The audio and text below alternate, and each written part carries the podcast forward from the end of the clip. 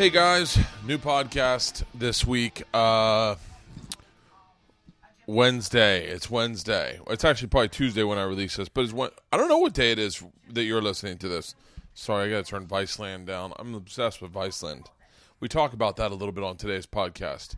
We also, and I only doing this as a uh, disclaimer. We I also shit a tad bit on a guy I like, uh, Casey Neistat. I don't shit on him totally, but I don't want it to be construed that I dislike him or that I'm trying to start beef. I'm not at all. I'm talking about narcissism in media and how our the whole point we were talking about originally was Snapchat. Woo. I'm blowing the fuck up. Snapchat and Twitter and and selfies and how vlogging is somewhat of one huge selfie. I do have the Stanhope. Fuck, it's my manager. Hold on. Hello. Hey, Bird Eye Branch. Okay, hold on one second. Uh, I'll pick this up as soon as I get done. Hold.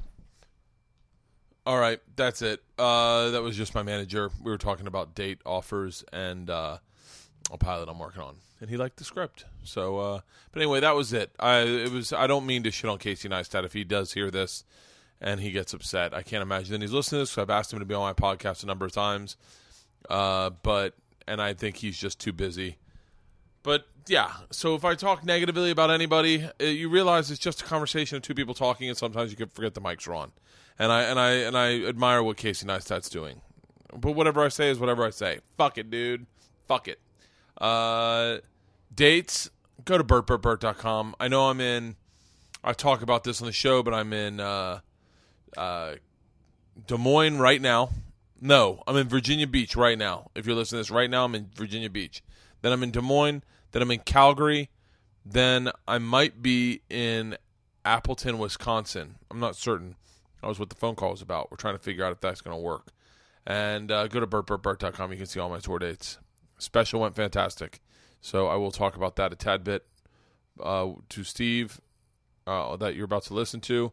Special went fantastic. Thank you, everyone that came out. That was a, a benchmark in my career, one of my favorite nights of my life, and thank you so much for all your support. Thank you, everyone who sent me really nice messages the day of and the day before. The special telling me I have a great set. That means a lot. I didn't reply to many of them, but I definitely read them, and they definitely registered, and I definitely thought about them. So that's it. By the way, I had a great conversation with Kurt uh, Metzger today. He called me out of the blue and was just wanted to fucking shit on. I was just fucking great. It was so fucking awesome. I love that guy. And Kurt, I love you. He said it to me, and I say it back. All right, today's podcast. This guy, you might know him from the Sarah Silverman program. He was on there. That's where I first got introduced to him. He was one of the biggest guys on Twitter until he deleted his account. And he talks about this on the podcast today. And I saw him do stand up at the. You, that's how we'll start out right away. Is with a huge compliment because I saw him at the comedy store. And let me tell you something: if this guy is in your neighborhood, fucking go see him do stand up. He is so fucking funny. He really genuinely is. And thank you, Brian Redban, for introducing the two of us. Uh, because he's friends with Brian and they did a podcast, and I was having to do the podcast, and we got to hang out. And from there, we've kept in touch. And so I finally got him on my podcast, and I'm going to have him back on because he's that fucking funny. And he's real. He is real as fuck. Ah, God, I love this guy. Ladies and gentlemen, today's podcast, Steve Agee. This is Overcast. Here, grab that mic, talk into it. Yo yo yo! Perfect, perfect. I'm, I'm hot. Testing. Perfect. It's so funny. It's six. This is it's six. This is almost low, and it's seven. It's blown out. Yeah, I have the same one. Really? Um, I got to start. I'm going to start off with the with the. I, I've been thinking about this all day. The right way to word this. Yeah. It's this is a compliment, but it's gonna. But I'm so bad at compliments. Sometimes they come out fucking. They come out. Lay it on me. They come out bad. I get it. I'm the so same the, way. So the first time I ever heard of you was through Twitter. yeah. Was through Twitter. I think you had like two million followers or something. I had a million. Million, and then. And then I saw you on Sarah Silverman's show. Yeah. And I was like, "Who the fuck is this guy?" Yeah. like I'd never seen you on No, around, that's- and and then, and you know how you, in a weird way, there's people that show up in this business, like, uh, um, people who people who show up in this business and are actors or get booked, and Yeah. you're like, And you're like, no, I, I'm well. Like, uh, Rob, what's the guy that's really big on Twitter? Oh, Delaney. Rob Delaney. Yeah. Um, and you're like, I've never seen him do stand up. Yeah. So in a weird way, until you see them do stand up, you don't really have a frame of reference for how talented you believe them to Yeah. be. I had had that for you for the longest time. I've known you, but and I know Yeah. that I connected with you. I like listened to you on podcasts and stuff. We Yeah. have a lot of the same issues And I think we met at the Ice House. at the Ice House, and I was super excited to see you because I Yeah. heard you talk about anxiety one time, and it was like fucking groundbreaking. It was literally groundbreaking for me because I was like, "Oh fuck, I got that exact same shit." yeah. Okay, Yeah. and then I saw you do stand up at the fucking comedy store, and I got to be dead honest. Oh no shit. I, you might be the funniest person I've ever seen live. That's You a great compliment. I don't know how that I would take that. because because it comes out it comes out backhanded because Yeah. because and, and I'll say this very candidly, but there's a lot of people in in the alt community that can't Yeah. do stand up. Yeah. that they can do they can definitely do UCB and they can do Yeah. Nerdist Meltdown and Yeah. they can frame their jokes in a rhythm with verbiage that connects with those Yeah, people. yeah. But when they do like a legit, I don't know anyone in this room yeah. audience. They aren't destructive, dude. You fucking. I mean, I'm telling you. I'll tell you what, I'm terrified of the comedy store. That's one place that for some reason I'm like I'm always nervous. Always fucking nervous. oh, me too. Me too. I've never enjoyed the There's place. a weird uh you know, stigma with that place because in the back of the, your head, I'm always like, oh, you know, people get shot here. Yeah. it's like I, I, I just associate it with a, like a violent world, um, and it's just kind of still has that seedy vibe to it, which is awesome, but also terrifying. it's terrifying, especially, and I'm I'm gonna put I'm I find a lot of connections between me and you that you probably don't know yet, but like Yeah. I think we're both very sensitive men. Yes, I think Oh, yeah, we're, yeah. we're like extremely sensitive to everything. I I, Oh, I often say I have an acute I have a I have an acute sense of picking out the futility of it all. Yeah. like I can see sadness oh, sometimes boy. walking through the grocery store, and I and it and it fucking breaks my heart. like sadness in the grocery store. I, I- yeah, and I'm like, and I and I, I always imagine from listening to you on podcasts that we're similar in that sense. And so when I saw you at the comedy store, I was like, oh, how cool that you're here. I know you're friends with Redban. Yeah. And I was like, oh, this is how cool. And I went over on the side. Uh, There's me. Um, I want to say maybe Jessimae Peluso. Uh-huh. Uh Chris D'Elia, maybe. yeah. Um, we all just went to It was watch one it of those secret shows. and it was yeah. fucking you. I'm telling you when I say this, Oh, and I'm saying this out loud, and I'm I've, I've very seldomly said this on my podcast. If you if you were in a city, I would fucking be tweeting Oh, about, wow. about you being there, so my fran- fans could go there I more than you the- would. I should do the road. you could fucking destroy the road. really. I'm so Dude. fucking Oh terrified my of god, you would destroy the route. You do, you do not speak from a, you speak from a level of um of empathy. You you you speak empathetically on Yeah. stage, and you and you. It's all about you. It's Yeah. not. It's not pain. You're not mocking someone else. Yeah, yeah. And it's dude. It's what it's the comedy I absolutely love. I got to be honest with you. I haven't laughed out loud watching comedy. Wow, very thanks, few man. times. I mean. I I'll sit back and even like Burr, who I think is genius. Oh, I'll Oh, yeah. sit back and I'll smile a lot, and then he'll get me a good gut laugh once in a while. yeah. But like I smile, like wow, good fucking writing. Like Yeah, holy yeah. shit, man, that Yeah, was there. awesome. But man, you had me laughing, beginning to end. Holy shit. Because you also have a you also have this amazing stage presence that isn't forced. It is who you are. You are who you are on stage and off stage, Yeah. and I love that in a performer. And I was thanks. like, I got to be honest with you. I came home and I was like, I'm now googling the fuck out of him. Yeah, it took forever. I'm I'm only feel like I just got comfortable doing stand up like within the past few years. really? Like, I was always ter- I mean, I started doing it when I was like 18 years old. Um just because when I was a kid, I would listen to Dr. Demento and he turned me, you know, he would play clips of, you know, not just music but stand up on his show. And that's where I first heard George Carlin when I was like 10 years old or 11 years How old are you? I'm 47. I just turned 47, and um, so like when when I was 11, I think I've said this before, but like all my friends, that's like when you know you're influenced by your friends and you start buying music that they buy, and like all my friends were buying, you know, albums like music, and like I was buying comedy albums at like 11. Like I my shit. first I think the first album I ever bought was George Carlin, Place for My Stuff. And like just I couldn't get enough comedy. but I came from a family in a world where no one was in entertainment. I didn't think it was something you could actually do. Where'd you grow up? Riverside, just an hour east of Oh, really? LA, So you're from L.A. kind of. And so I was just like, I don't, I didn't know that was something you could do. And then I think it was my mom that was. She showed me like a clipping in like the LA Weekly or something. She's like, "Look, they have like an open mic for stand up." And I did it and it went luckily it went well my first time because I feel like if it if I'd bombed my first time doing stand up, I probably never would have done it again. That's the type of person I am. I'm like, I realize when something goes bad. I'm not one of those delusional people that's I'm like, not. I'm not either. that went well. I'm like, if it fucking was horrible, I would have been like, okay, what can I try now? But it went well. Then it started going bad, but I was like, I know it's there somewhere. Yeah. You know what I mean? You're just chasing that first time.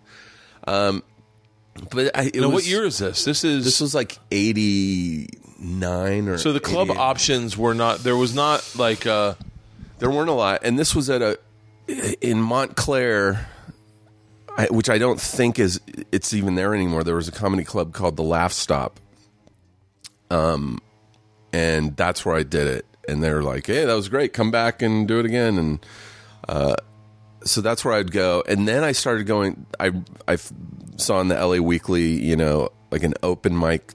It wasn't really an open mic. You had to audition for it, but it was at the Ice House in the annex. And uh, this guy Dave McNary ran it, who I think still does stuff there. And uh, so I went and auditioned, and you could just do shows there like once. I would do shows there once a month, and uh, but nothing ever came out of it. I didn't know how to keep. I didn't realize the concept of other comedy clubs, so I was just like, oh, "Let's do this once a month," and and and then it just kind of petered out, and I just started playing in bands. I was like, "Oh, this is I." I get easily uh, uh, engulfed in in new shit. Like when I started playing in bands, I was like, "This is what I want to do." And then you know, I was li- moved to LA with a band, and then what kind of music? it was like punk. And Yeah. then we kind of broke up, and everyone moved back to you know back to Riverside, and I was the only one that stayed in LA. And I started dating this girl who was taking classes at the Groundlings, and I went to a show with her, and I was like, "Oh yeah, yeah, I loved comedy. I'm gonna do that again." But maybe I'll do improv and, and sketch, and I want to be on S because I'd always wanted to be on SNL, and so that's how I got back into doing comedy. And I was just never like stand up was never natural for I was bad at writing. I thought to me comedy there was just one kind where you write up you write a, a setup and then a punchline and I, I was like that's and I was bad at that. My jokes were so fucking hacky and goofy. And even I mean well even while Sarah's show was going on I was just like I was like, uh, I was not happy doing stand up because I just felt like a sham. I was like, these are horrible jokes, but I'm allowed to go into a club and do them because I'm on the Sarah Silverman show. Like doors would open and I'd be like, well, I'd be a fool not to do this. Yeah. Um, but I s- felt horrible. And then it was when I, like in 2010 or 11, I mean, it was very recent. I, I met Janeane Garofalo. She was out here shooting 24. I fucking am obsessed with Janeane I am Garofalo. too. I I loved her, and I met her backstage at Largo, and we immediately hit it off, and we're hanging out a bunch while she lived out here. And I remember one night, I was just like, we were talking about stand up, and I was just like, I I don't know, I don't like the jokes I do, I don't I don't think I write good jokes, and and she just totally opened my eyes. She's like, so don't write jokes. She's like, just fucking talk about shit in your life it doesn't have to be observational. You talk about, you know, what what's bothering you, you know. And I was like, "Oh, yeah, okay." And then I just started talking about, you know, all the shit in my life and it fucking made it so much more enjoyable. Oh, dude, I can't. I hope. I hope you. By the way, this is my gardener, Gabriel. He may get done blowing and then decide to come in. I, I walked I I yeah, I rang your doorbell and he was just like, uh, he's not he's not there. He's in the back. yeah. And I was like, "Oh, okay." And I was like, "I this is my first time here. I don't I don't know. I feel weird walking in the back." He's like, "He's in the back." He's like, "Go into the back." And then I'm and you know before we started, my there was this horrible knot in my shoe, and my shoe was untied. And he's like, "Your shoe's untied." I'm like, "Yeah, I know my fucking shoe's untied, dude.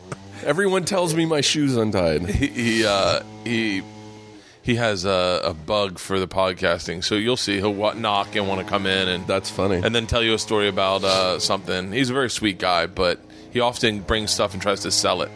Does he ever let you use the uh, leaf blower? No, I've you always know, wanted to try one. He should let his wife use the leaf blower. His poor wife does all the fucking manual labor, and he just goes around and blows around the leaves. Yeah, look, she's like carrying all She's doing shit. everything. She does everything. He brought his kids out here one time, and I felt like fucking. I felt horrible. I felt like I was like, I can't have your kids doing my. lawn. I'll do my lawn. Never mind. I'll do my lawn. I'll pay you. You guys relax. I'm so jealous that you have a house. it's all I think about. Um, It's now. my wife. I, I would never have had a house. I would have never had a house. I would have never. I would have stayed in our apartment forever. I would have no interest in. Um, I had no interest in owning a home. You didn't. It's all I want. Really? I'm so sick. I've lived in the same apartment for like a long time, and it was. It's a Why don't really. you just go on the road, make fucking five hundred thousand dollars? No, I'm being ser- I'm being dead serious. no, I know you are. I. The other thing is, I I. I don't do the road. I'm a. I'm afraid of doing the road. I don't know why. Uh, part of it is my depression. yeah. I'm well, the the road will definitely fucking squeeze exactly. that. I don't like the idea of being in. Like I'd be fine in Portland, in San Francisco, in Yeah. Austin or New York. Great, Chicago, sure, but it's the towns like, hey, come to Peoria for four days, and I'm just like, I think I would. Yeah. I don't know if I'm built for the road. I feel like I would kill myself, and I'm not Uh, there's, even. There's ways. There's ways that uh, there's ways to um, to finagle the road to make it really enjoyable. Yeah, Um, I think if you did what you know, what a lot of the guys, a lot of a lot of guys go out and do one nighters. Those are really fun. Mm-hmm. Yeah. you can't make a ton of money that way. I mean, you really can make good money doing a weekend. yeah. Um, but but I, I I'd argue you could probably make the same amount of money doing one nighters and just doing door deals at one at rock venues, and then pair up with another guy you like and go out together. That's what it is. I I love doing shows with my friends. Like Oh, I'm yeah. going to be in San Francisco the 13th of this month at the Punchline with John Doerr. Oh, he's and I was fantastic. like like I'm just featuring for him. I'm not going to make any money. I'm paying to get myself there, but I love for some reason I love going to do shows with my friends. Yeah. You know what I mean? I'm like I'll go, yeah, I'll go to fucking Houston and, and do a show with you and but I don't do it a lot because I'm not going to make any money. I, I I I can't I can't express this enough. I hope I hope that you get the experience I got watching you. It was that Oh, much wow, fun. man. It was, and I, I, I'm, I'm, I'll be very, I'll be, well, I'll be very. Um, he's playing with the softball. You see that? You see that? Oh yeah, He's holy shit! He's doing tricks for us right now. He wants to get on the fucking. He's podcast. doing the thing where he holds the, the hose for the leaf blower straight up and down, and he's got a softball hovering. Yeah, he look. He's doing. Look, he's doing it for us now. He's performing. He's the Tiger Woods of leaf blowing. Look at that's amazing. Yeah. um. yeah, an orange. Do an orange. You're like fuck, fuck you. That we eat those, motherfucker. he's looking for a fucking orange now. Should I go reach an orange for him? Oh, what if it goes into? It's gonna thing? clog up his. It's gonna clog up his thing and explodes on his back. Wow. uh, um, no, he, he, he's just doing, looking for an excuse to steal your oranges. So, uh, but what, what was I just about to say before Gabriel started uh, Uh, the road. The road? The um, oh fuck, Fuck Gabriel. god damn it, Gabriel. but no, but like it, you, the road is doable. It does fuck with depression. It does. Um, I don't, I don't have depression, but I, ha- I probably have like whatever low grade depression people probably regularly get. Yeah, I think there's a, a normal uh, amount of depression in everybody. Yeah, and I get that, and the road definitely exacerbates that. Um, but there is a way to do the road where you go in, if you, if, especially if you can fly in Thursday morning, do Thursday night, press Friday, two shows Friday, two shows Saturday, and bail Sunday morning. Yeah. that's not that bad. Um, small towns, you end up you end up kind of falling in love with the small towns. 'cause- Oh, wow. Yeah, because you end up going there a lot. So like I'm going to Des Moines in I'm in Virginia Beach this weekend, Des Moines next weekend, Calgary the weekend after that. I've never been to Calgary, so that'll be depressing. So I'm like, I'll have to figure out the city. But once you've gone there a couple times, Yeah. you're like, oh, uh, I got people that have come to Des Moines that come see me and I hang out with. Yeah. And, and I and like usually I'll do like some sort of 5K. Uh, not usually, but I have done 5Ks in cities. Holy shit. That'll get you out of that. That'll just get you out of the apartment. I'm going to a a wine mixer in Virginia Beach with some fans. Oh, that's like, cool. hey, you want to do this? That makes it more fun. I drink a lot on the road. That fucks with me. Yeah, I, don't think. drink. You don't drink?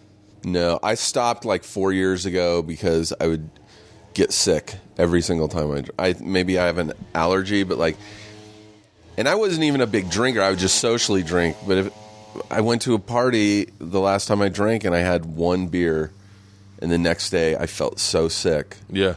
and I was like. Why do I even bother? I'm not drinking to get drunk at these parties. Even why am I even socially drinking?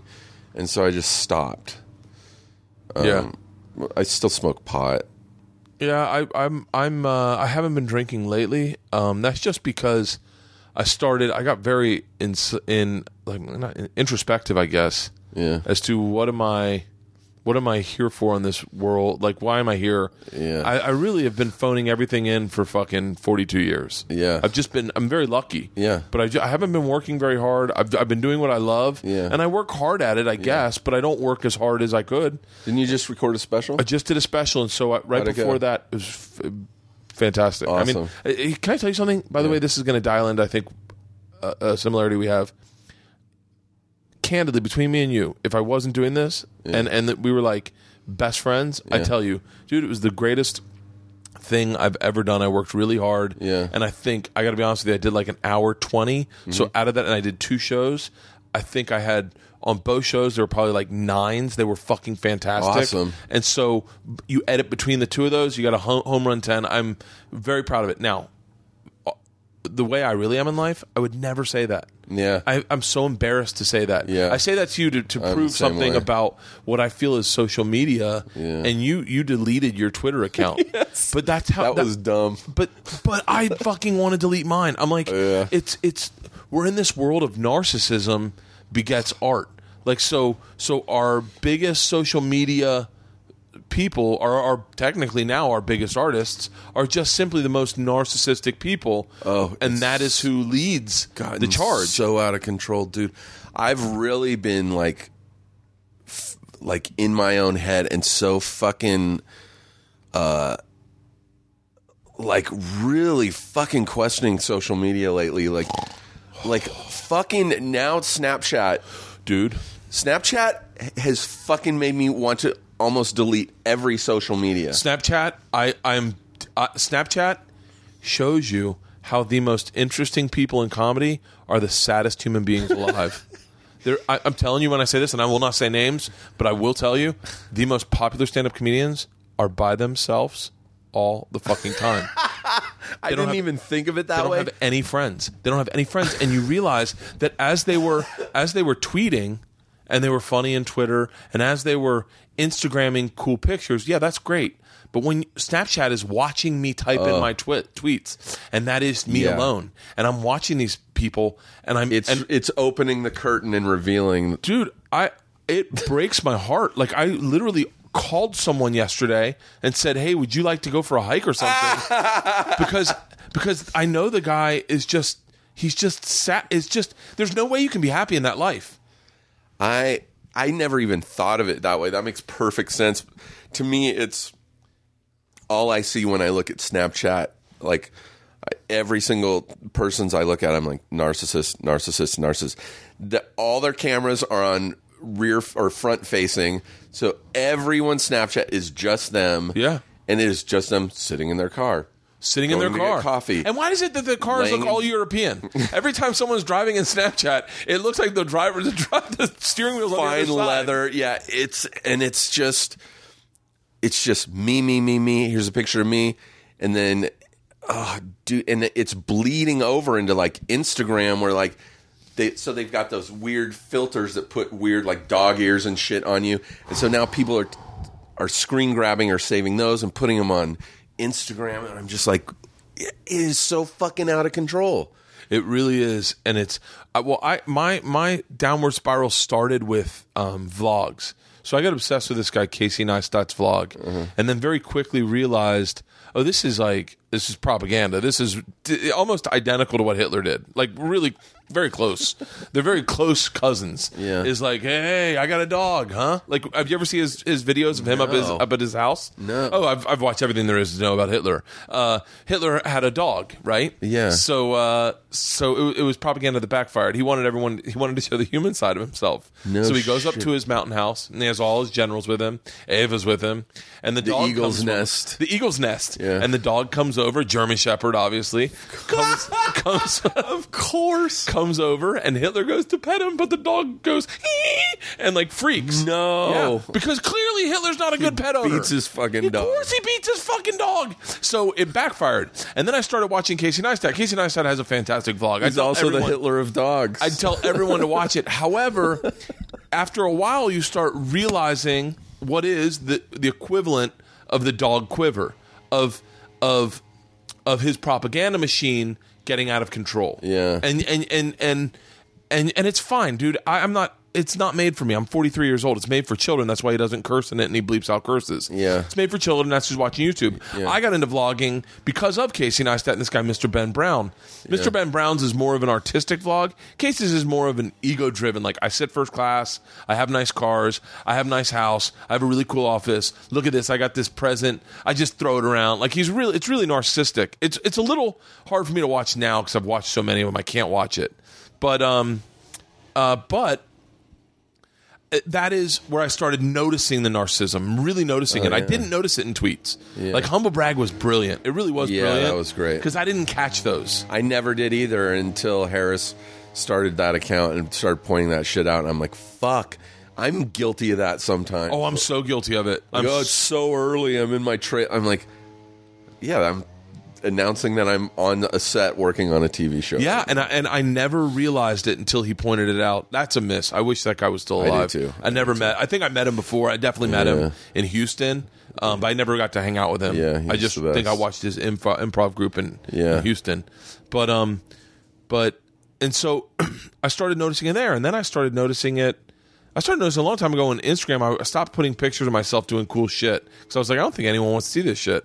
And then my and then my and then I when I got onto Snapchat, at first I was pretty fascinated by it, and then I was like, oh, this is this is heartbreaking. It's crazy. Like I can't I can't watch it now. Like I follow this one girl, Albie is her name. Uh-huh. She's basically just a whore. I mean I mean, really, honestly, and if she isn't, then she needs to change the way she represents herself on Snapchat. Yeah. because it's basically her smoking blunts, covered in tattoos, and everything is a picture of her tits, her ass, her. It's it's lit. I mean, and her like biting her bottom lip, and and like, and I I just was sitting there like, I go, I gotta I gotta unfollow you only because I think you're sucking away parts of my good serotonin. yes. Like, even like some of the porn stars that I follow on Snapchat, I'm like, they're not even posting nude photos. Yeah. Like, why am I this? You're doing shit that every other girl on Snapchat is doing. yeah, no offense. The reason I follow you is because you have drool hanging from a dick to your mouth. The- the- I don't follow you to see you hanging out in a pool with some fucking DJ I in Miami. I don't care what you had for lunch. I don't care what you had, unless it's cock. Fucking uh, Yeah. it- like I that is so fucking true. Snapchat was like is is I think I, I think was my, the rope's end for me. Yeah, it was the biggest eye opening. Like, oh, we have a problem with social media. You know, it's and I tweeted. I think I tweeted. I may have Snapchatted it as well, but I tw- tweeted it also because that Snapchat shit disappears after like 24 hours. But like, I was like, I'm so sick of watching everybody just post fucking photos and videos of themselves. I was like, I there are people I'm friends with who I follow on there who like, you know, you have that story thing uh, on Snapchat Yeah. where, and I'll, I'll like, in, I'll click on their name to see their Snapchat, and then I just keep clicking, and it's it's like 60 Snapchats of them in their car fixing their hair. And I was like, this is fucking crazy. and then I started getting like text messages from girls, not even just girls, but guys too, going, "Were you talking about me?" And I'm like, actually, I wasn't. But if the fucking shoe fits, Yeah, I'm that's- actually talking about everybody. That's the truth. Is that I I love when I get a text message and it's a dick. I gotta be honest with you. I get excited.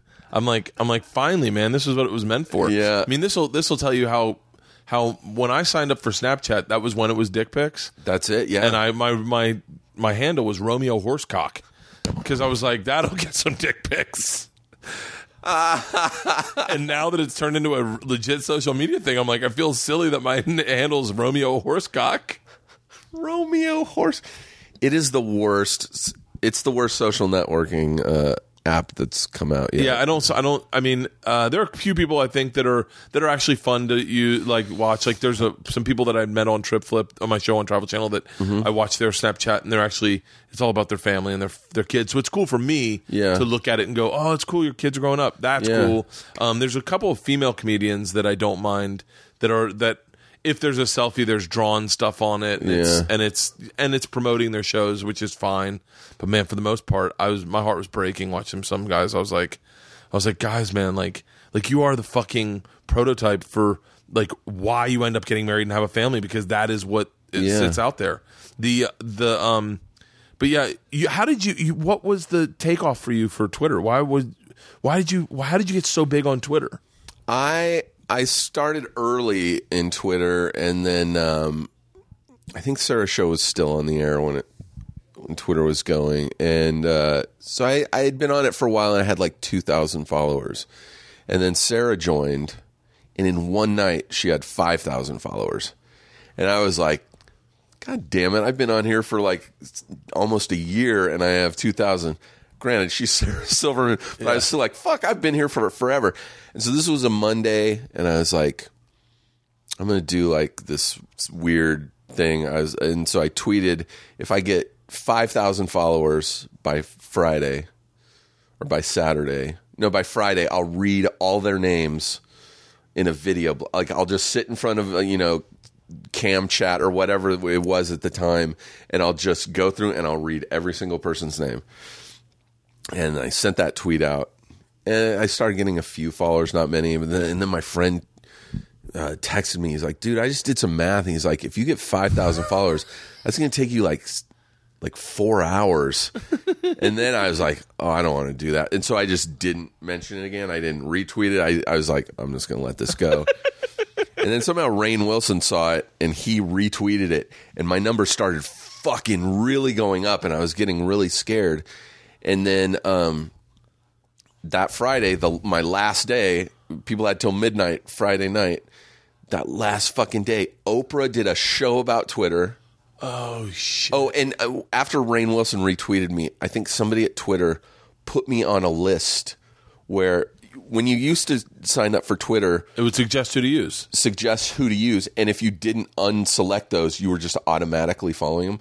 So dumb people would just not do that, or people who are not dumb but just didn't, Yeah. weren't getting it would just automatically be The people that are not tech savvy. Exactly. They would just automatically be following me. So I was getting a lot of followers that way now. And then fucking that Friday, Oprah did a show about Twitter. She had Ashton Kutcher on and Jimmy Fallon, and she signed up for a Twitter account. Oh my god! And as soon as she signed up for a Twitter account, every housewife in America started signing up for Twitter and were just automatically following. My numbers went up so fucking high in one day that I had to just like halfway through Friday, I just put my account on on lock like you couldn't follow me unless I approved it because I was like this is out of control. I can't read this many names tomorrow. And also half these Oh, people don't half these people who are now following don't even realize that I'm going to be reading names. And so I think I got up to like 8,000 followers or something uh, by midnight. And uh, so the next day, I all day, it took me like six hours. I just sat there and read. Are you serious? I serious? did it, yeah. And then, but then from that point on, I was getting like a thousand followers a day, every fucking day, and sometimes more. And then, uh, you know, it wasn't long before I had like a million, one hundred thousand followers. But like a lot of them didn't know who I was. A lot of them were spam bots. And the people who I didn't know or who or who didn't know me, I would get like probably anywhere from ten to fifty tweets a day at me going, "Who the fuck are you? You're not fucking funny. Why am I fucking following?" Oh, that's fucking just really angry, like Yeah. aggressive, and I have done nothing to these people, and they're just like, "Who the fuck are you?" And so I would just, uh, Gabriel, come here for a sec. so I just deleted it. And you, how many did you have when you deleted it? One million one hundred thousand. Gabriel, this is my buddy Steve. Hi, Steve, Gabriel. This is Gabriel. How are you? Oh, That was, and you? that was great what you were doing Oh, with yeah, the. you can do this in the, your show. Oh, here. Yeah, yeah. It's an audio. Talking Sh- to the microphone. Tell them what you were doing. Okay, I'm uh, I'm the gardener here for uh, Mr. Uh, Albert for uh, 20 years. Twenty years. 20 years, yeah. See, okay. Tw 20 years or 25, right? 25. I know this house for 25 years. Wow. Oh, okay. Yeah, I know Mr. Uh, what's his name? Uh, yeah, He's worked this house for 20 25 years. Oh, wow. Long, long time. I know this orange tree was little. Now it's No big tree. Wow. Yeah, so time passed too fast, It- right? Yeah, that's for sure. So he's uh, your friend or your Yes. partner? Oh, Yeah, yeah. business, businessman. Yeah. Business friend. Oh, He's a yeah. comedian. Oh, comedian? Yeah. Oh, give me your signature. Okay. Okay. All right. Is famous or not famous? no, no, no. Very famous? No, not enough. Like uh, Charlie Chaplin? Uh, not that big. You know Charlie Chaplin was a Mexican. He born in Mexico City, but No. they, No, is that little true? one they took to Europe, and then he came to United States. They and then- kidnapped him and took him to Europe. Yeah, yeah, in Mexico, Michoacan, Mexico. No. Yeah, Not true. yeah, right. No. Yeah, right. Are you serious? Yeah, I'll look yeah. it I'm up. serious. Okay. Yeah, he born over there, and uh, you never hear about this his story like uh, like uh, Hitler. Hitler uh, born in Argentina, and then they took to Europe, and then when uh, almost he passed away, he, they took uh, returned to Argentina. He passed away in Argentina. Hitler? Yeah, Hitler. Really? Yeah, so it's uh, yeah okay. So I'm finished with the show here with the orange. Uh, you can put this and blow like that, That's great.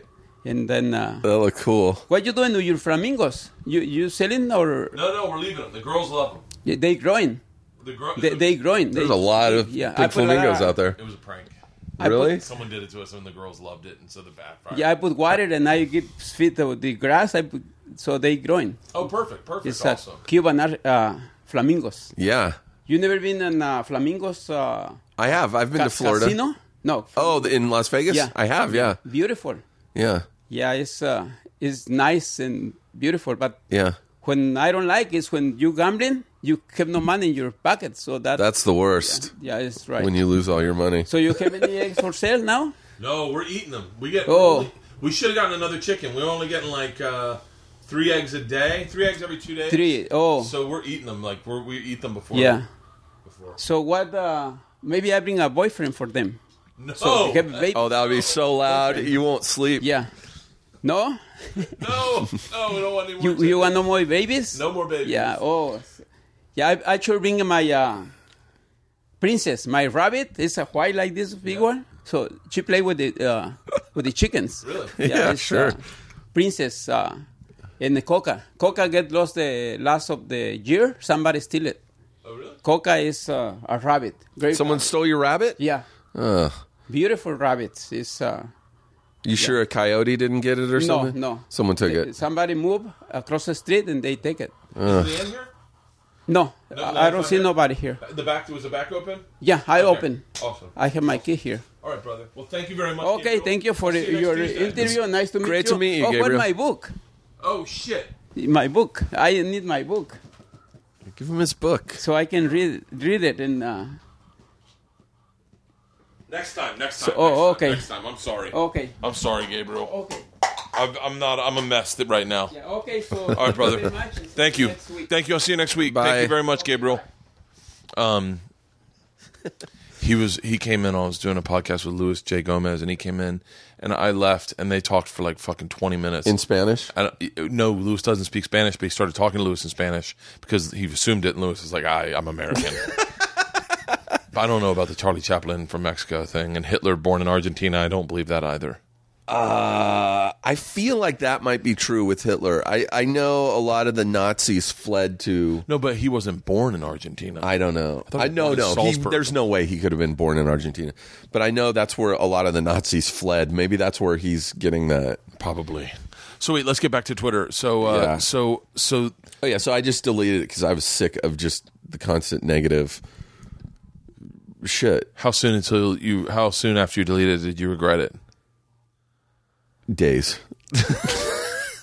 I was really into Twitter at the time, and uh, um, it, I deleted it. And then, well, this is we'll should give you the time frame when it happened. I went to a screening of. Uh, or the premiere of uh, Scott Pilgrim versus the World. Oh, really? And as soon as the movie was over, I want my first thought was I wish I could tweet how cool I thought that movie was.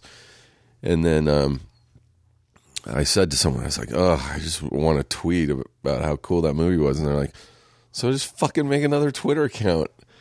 I was like, "All right," and so I did, and it's slowly getting back up. How there. many do you have now? I think like a hundred and twenty something thousand. That's I have uh, like somewhere around there, and I, I don't think I don't think anyone. I think there are two thousand people that read on my tweets. Yeah, I feel the same way, and it's. Yeah, I think it's at a good number. I'm. I'm like totally fine with where it is. So how did you? I, I I hate to like divert this to two people that I'm fascinated with, but Yeah. how did you meet Sarah? And then tell me about Janeane.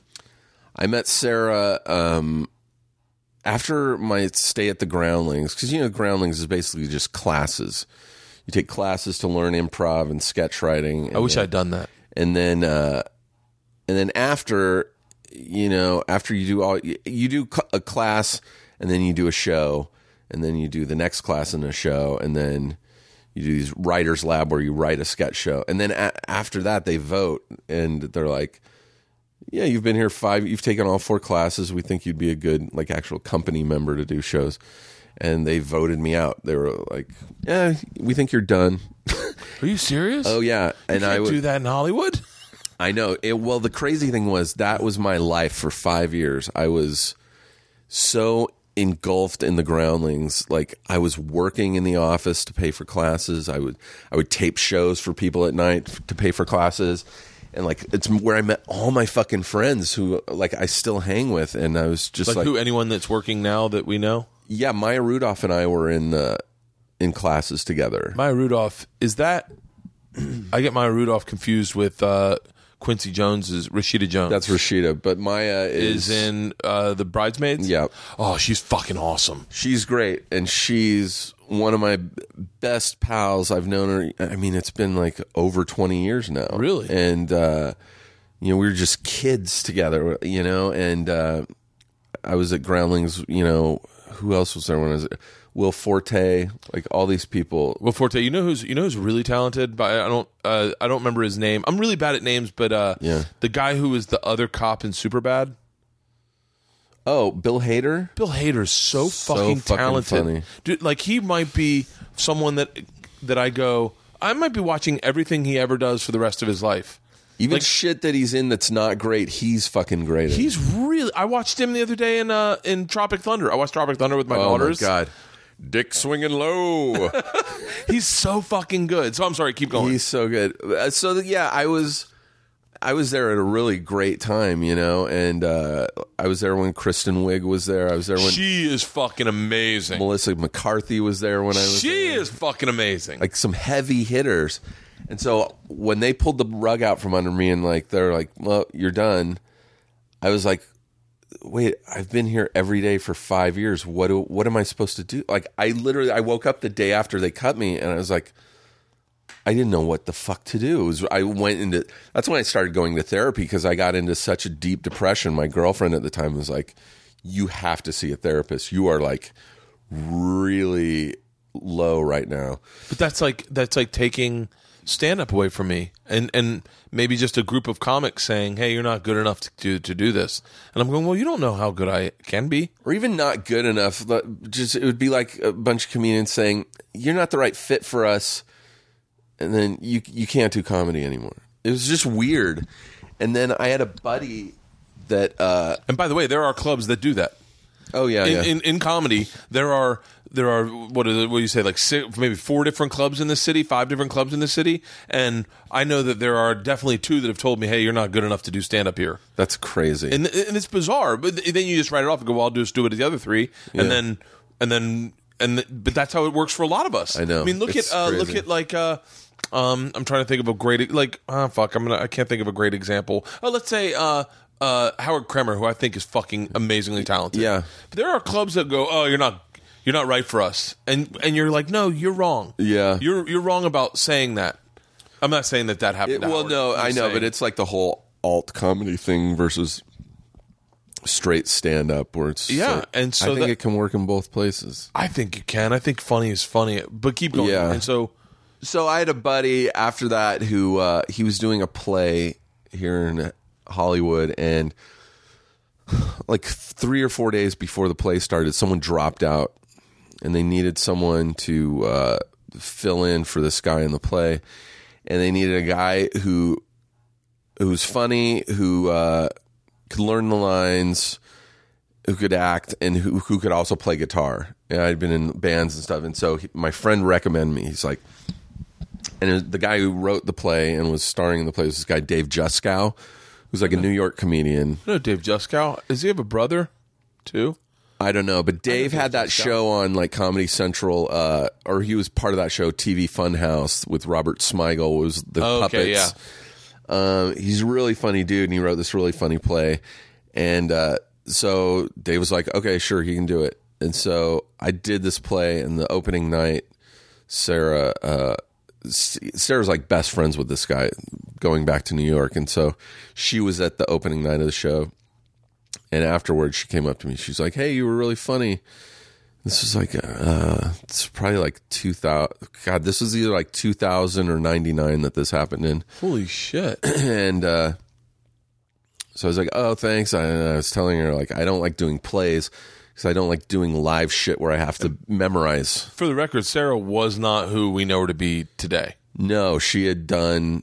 She was been still- on SNL for a year and done a bunch of stand up, and you know, she showed up and you know guest starring and stuff. Yeah, but she wasn't the big star that she is now. she probably du- just du- done. Um, what about Mary? Or yeah, she had done What About Mary? Uh, and so uh, I was telling her, I was like, I don't like doing plays. I'm afraid I'm going to forget my lines. You know, it's not like TV or commercial where if you forget, you can just cut and do it again. So I, and I really do, I hate doing live shit like that because I'm, to- I have a really horrible memory.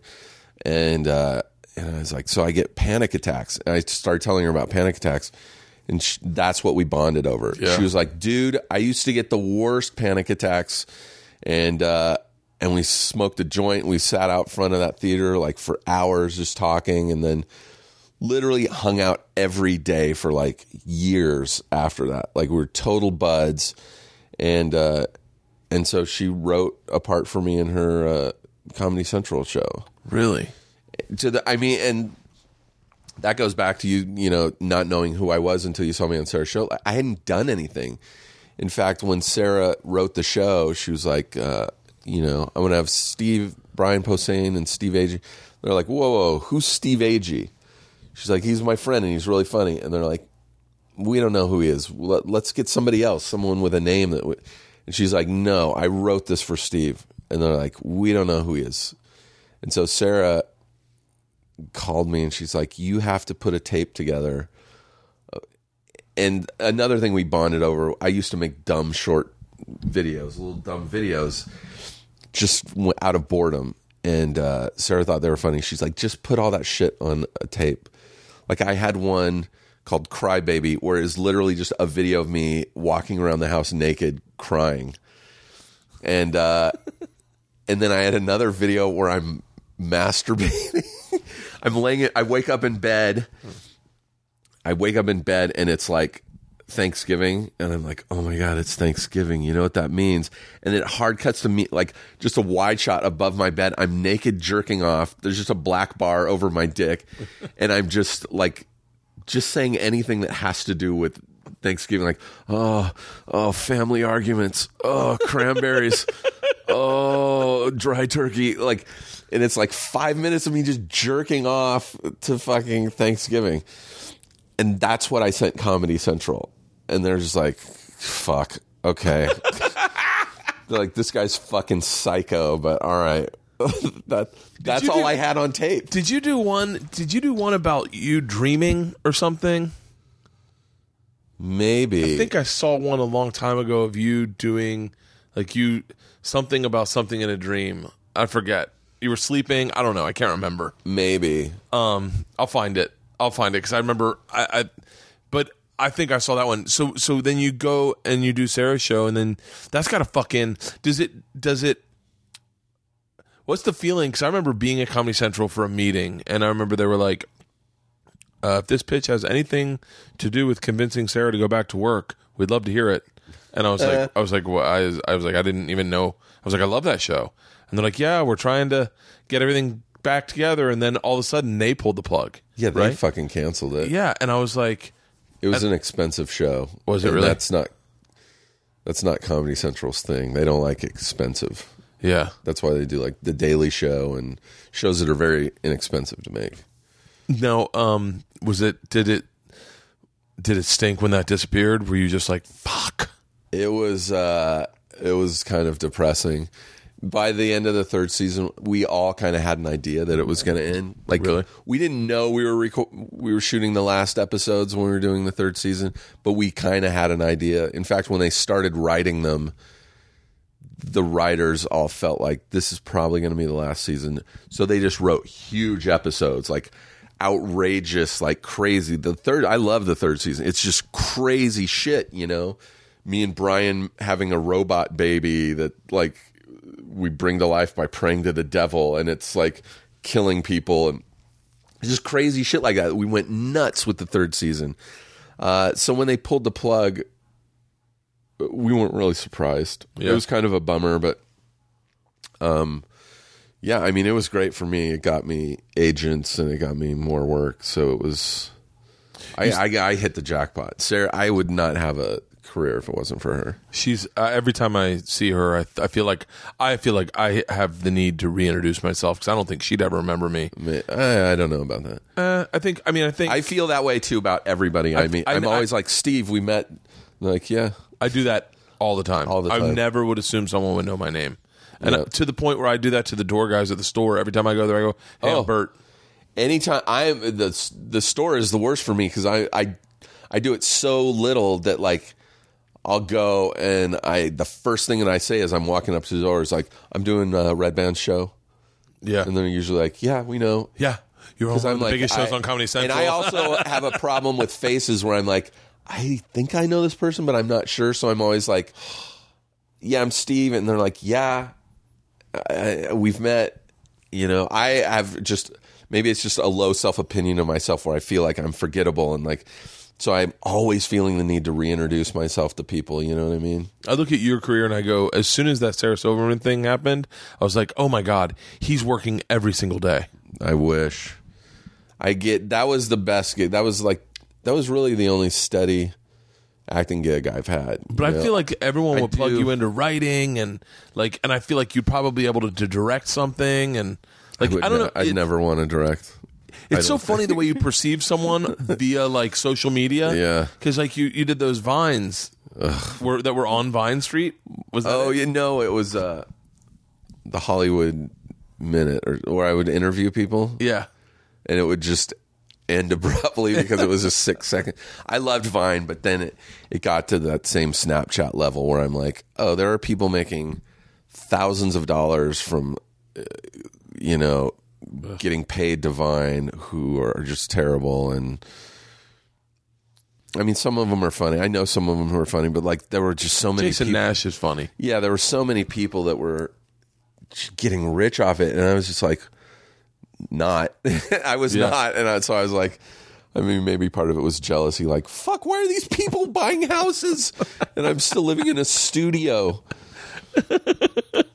and I also just got sick of yeah, six seconds. Fuck that. Do you find yourself turning down stuff though? Like, is there Not really. really? Yeah. See, like I, because I always feel like, do you feel like that you get the moniker of like of like almost artsy art where where people wouldn't go to you with like, "Hey, we're doing a burger eating show that that travels around Yeah, the world. yeah, Would you yeah. want to eat burgers?" No, no, I get stuff like that comes to me, and I'm always like, yeah, like I, I'm now that I'm in my 40s, like well into my 40s, I'm like, I'm just constantly thinking about bills and eventually wanting a house. So I'm like, I'm not looking anything at anything negatively, you know. It, Yeah. I mean, some things I'm just like, ugh, but I'm an actor, so I want to, you know, I can act in something that's not great and still do the best that I can Yeah. and uh, pay my bills. Would you do Would you do a show for Travel Channel? Sure. What would you want to do? What do you like? I don't like traveling. Uh, that's that's another reason why I do the road.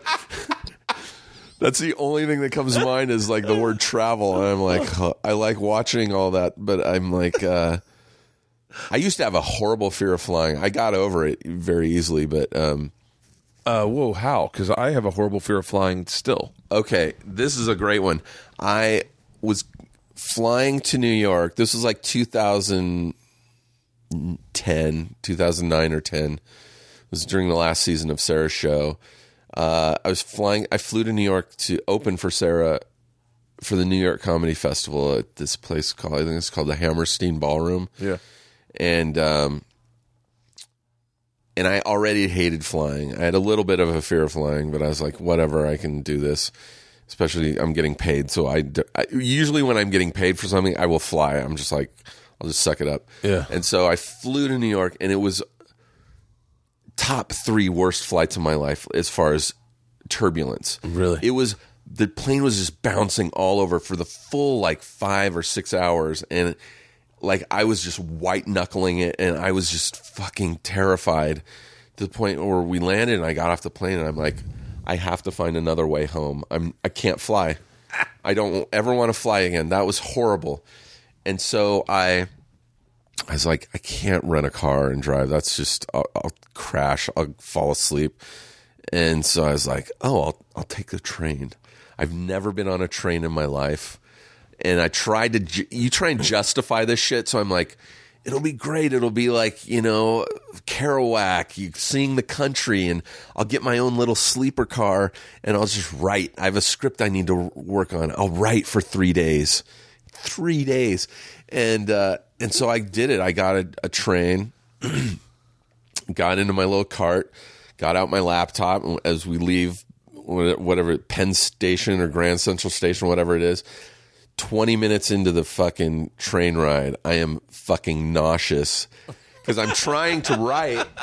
I'm trying to write, and I don't realize how much a train just wobbles back and forth. yeah. So I'm getting fucking motion sickness trying to look at my computer. And this is 20 minutes into a three day train ride. And so I spend the next 18 hours just looking out the window at the horizon just to keep from getting sick for 18 fucking hours. And we get to Chicago. I get off of the plane, off the train, buy a plane ticket, fly back to LA in horrible turbulence, but it was really eye opening. I was like, this is nothing. This turbulence is nothing. Yeah. I will be home in four hours. Not too like I beat the train home. Like and Yeah. I've never had a problem flying since. Oh, that's so crazy. I will take any kind of turbulence over a f- nauseating train ride. I love trains. Oof. I love trains. But you know what I'm talking about? They kind of wobble. Oh yeah, they just move. They just shake and shimmy the whole time. I probably would have been fine if I hadn't been trying to write or read. I don't get motion sickness, so I Oh, don't like. I so- get it bad. Oh yeah, so I don't. I like I, a train ride for me is not is not that bad. It was fucking brutal. We took a train in Vietnam, and uh, Oh, shit. yeah, and that was I was I loved it. Yeah. Except they're smaller over there. There's a, they're the old communist trains. Is that's what they got? the communist trains. You know, like the, it was the same ones they got in Russia. It's the ones that built the commies built. Yeah. so they're tiny. There's no like comfort is not was not their their It's efficiency, not comfort. exactly. So, uh, but yeah, I love trains. I uh, I get claustrophobic. I just started getting claustrophobic. Yeah. not on train, not on planes, but uh, but in life, I ne- I've never was never claustrophobic, Wow. and now I'm I'm starting to notice that I do get claustrophobic. Um, I had a friend who used to get claustrophobic once he got in the plane, and I was like, "Oh, that uh, that would drive me nuts." But that doesn't happen for me. My thing now is I'm trying to quit. I'm trying to I'm trying to reel back my drinking aggressively to the point where it would be nice that it doesn't dictate me. Yeah. I don't want it to like, and it does. To this point, it does. Uh, there are times where I do not control it. I can't There's control Bert it. the drinker. Well, no, no, it's it's when I fly. Oh, I can't. oh, I can't yeah. control it. I have no control over it whatsoever. I think um, that's a common thing with a lot of people. I've been on a lot of flights where like morning flights, the person next to me is like Jack and Coke. Yep.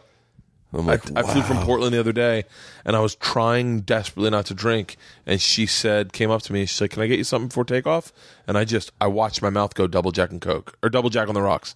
She was like, "Okay," and I was like, "Great." So then I had it, and I flew the whole flight home with one drink, which is fine. That's good. But I leave for Virginia Beach Thursday morning, and I can promise you that I don't. All I have to do is a show that one show that night. I know I can do it pretty in the bag. Yeah. So like I pro like the hard part for me will be like when when it does when there's nothing on the line when it doesn't matter when I'm not coming home to see my kids. Just a habit. like what will will I really slow myself down and go? Uh, Is it for you? Is it because it calms you down, Calms or me. is it just a habit? Like, like I go get a fucking coffee every morning, even though I don't always drink it, just out of fucking habit. Uh, like I have to do it, or I feel I go crazy if I don't get a coffee. I had to stop drinking coffee because I was getting anxiety attacks. Like I was like to the point they were bad. Like my face was going numb, but I think it was I think I was imagining it. Yeah. Like my and Yeah, and I um for me I get nervous so I tried to fly to Portland without drinking so I was doing my special and I was I was like I'm gonna stay sober for the week and really work hard yeah. and not be bloated and fucking big droopy eyes when I get on stage but on the flight there I was like I can't fucking I literally gave up and I and I started crying as we were because it's like everything's heightened I noticed that they're taking a different route than normal like why aren't they why are we turning left Yeah. instead of right? Why are we going over the Inland Empire? Where the fuck are we going? Yeah. And then they're going through clouds, and it was bumpy. And I just was like, I was like, I saw myself, I found myself tearing up, and I go, why can't I do this? I'm literally crying, going like, Yeah. this is. I put I put my sunglasses on. I was like, how do I have no control over this? How do I not?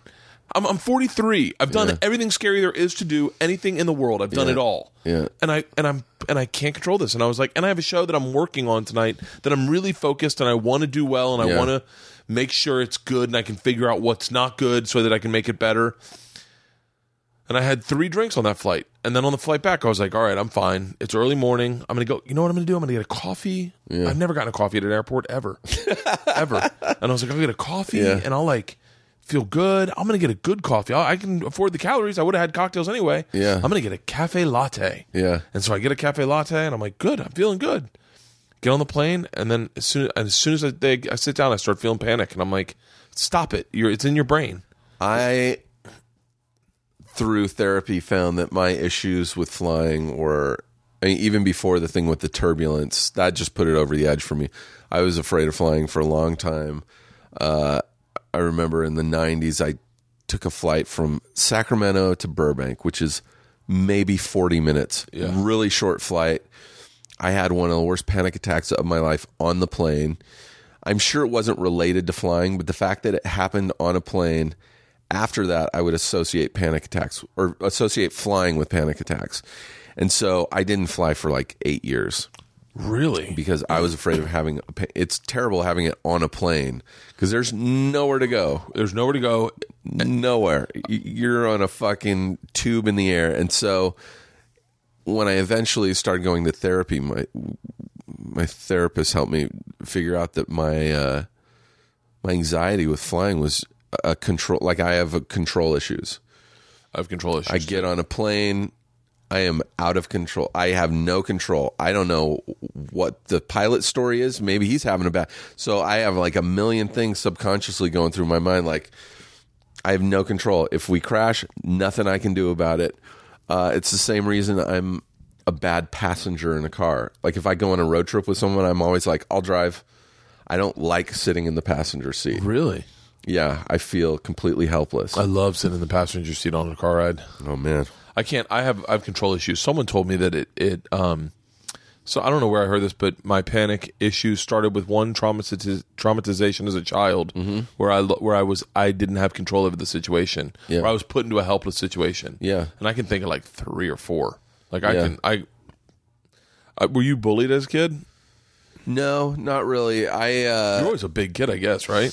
no, I didn't hit my growth spurt till like freshman year in high school. But uh yeah, I yeah, no, it was uh I can trace my panic attacks back to the moment it happened uh when I was in high school. Uh I, I got sent to military school. And I went to school where they filmed taps. I don't know if you saw Uh, taps. you went to Valley For- Forge Military. yeah, you know it. my nana lived across the street from that. Wayne, Pennsylvania. That so you know the you know the track and field area. Yeah. Um, this is you were probably you uh maybe you were when did you were when, when you were in ninth grade? When were you in ninth grade?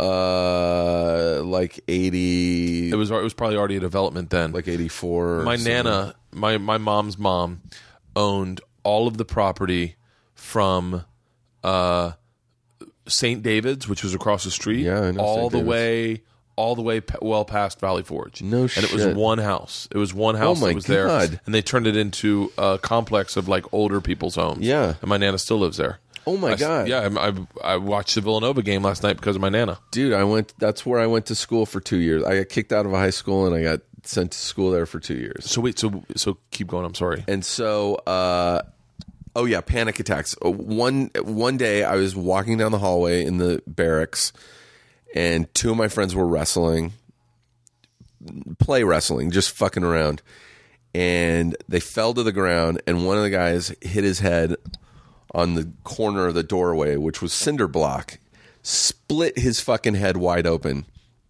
And everything there is like i mean it's military so it's like everything is light green like lime green. So like just dark red blood just really contrasted that. And i can just re- i can still like close my eyes and plain as day see that kid laying there with his eyes rolled back in his head and just a put like just like in a movie a a big puddle of blood just forming out of the back of his head and uh it was horrible and i remember going after you know the paramedics came and took him to the hospital, he was fine. Um, I we went to dinner in the mess hall, and I sat down with my food, and I couldn't swallow. I would take a bite of food, I couldn't for some reason. Uh, I mean, learned much later that that's a form of a panic attack. It's like for some reason your body shuts down and you can't swallow. Like, and that's a, a fucking involuntary. That's like blinking or breathing. You shouldn't have to think about swallowing. You know what I mean? And so that was my first panic attack, and it was that day. And you know, looking back later, I it was like that was probably like when I realized like we can all die. Like we're all more. I was like 17 years old, and that's when I was like, this is all finite. We're all gonna fucking die, and uh, that's when all my panic attacks started. the, it's so funny you say can't swallow. It's like the first time, probably not the first time I, but the f- first time I got really high, Mm-hmm. like when I was in, I was probably a probably a sophomore, maybe a junior in high school. Yeah, Um, I got I got really high one time and I couldn't swallow, and I Panic, and man. I and I was like, how do how come I can't figure out how to swallow? that's panic, and it only builds on it. It's like the Oh. the snake eating its own tail, where you're just like, I can't swallow. This is terrifying, and and so you just. And then you're terrified. Once it's over, once the panic attack is over, you're then worried about it happening again. That's the fucking horrible. That's the worst part for me about panic attacks is not the actual panic attack, which is which is bad, but they only last for a few minutes generally. Sometimes they last you know longer. Generally, it's over after like for me like five ten minutes.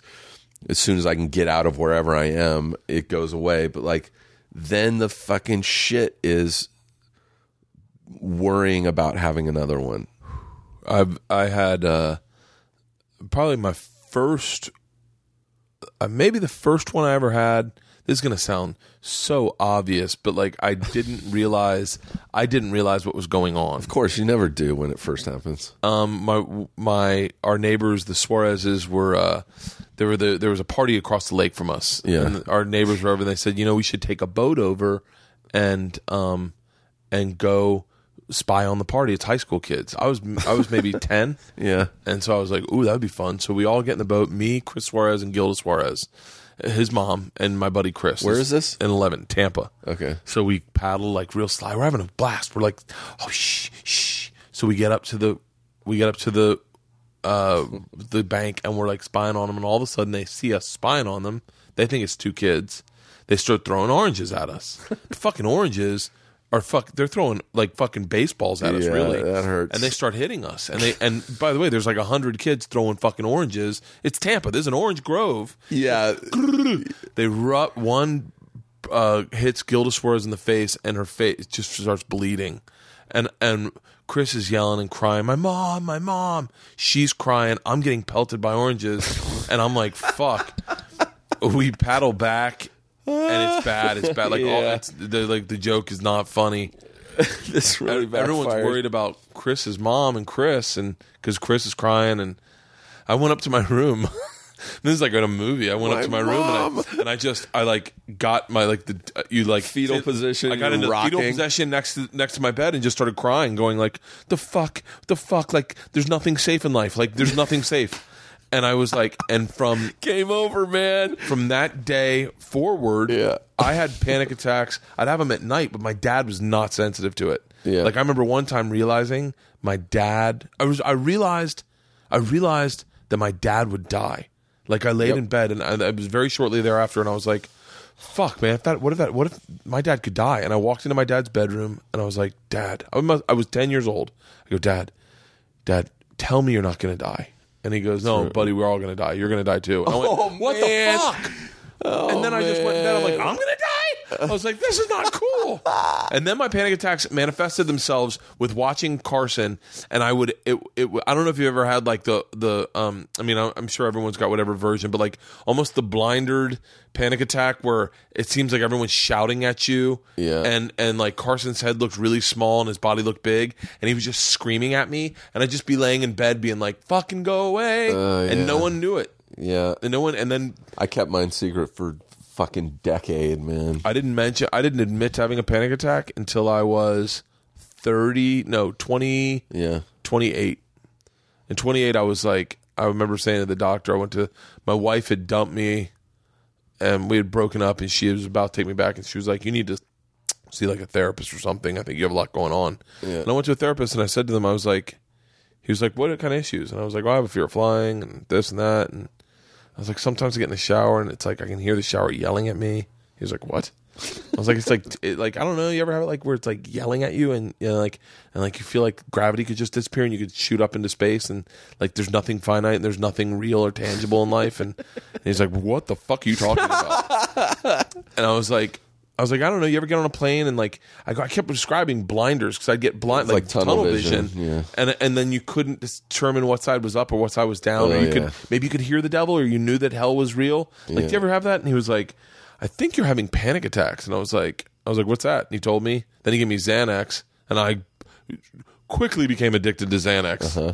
and then and then and then I just and this once and then right around then a buddy of mine had him and and he had said that Sarah had had them Yeah. and then I started hearing people have them and then they got easier to deal with the second I realized other people had them Oh, that was for me when I moved to LA and like I had I didn't like verbally say anything to anybody until I was like yeah, probably mid to late 20s. yeah And even then it was just to my girlfriend who I was living with.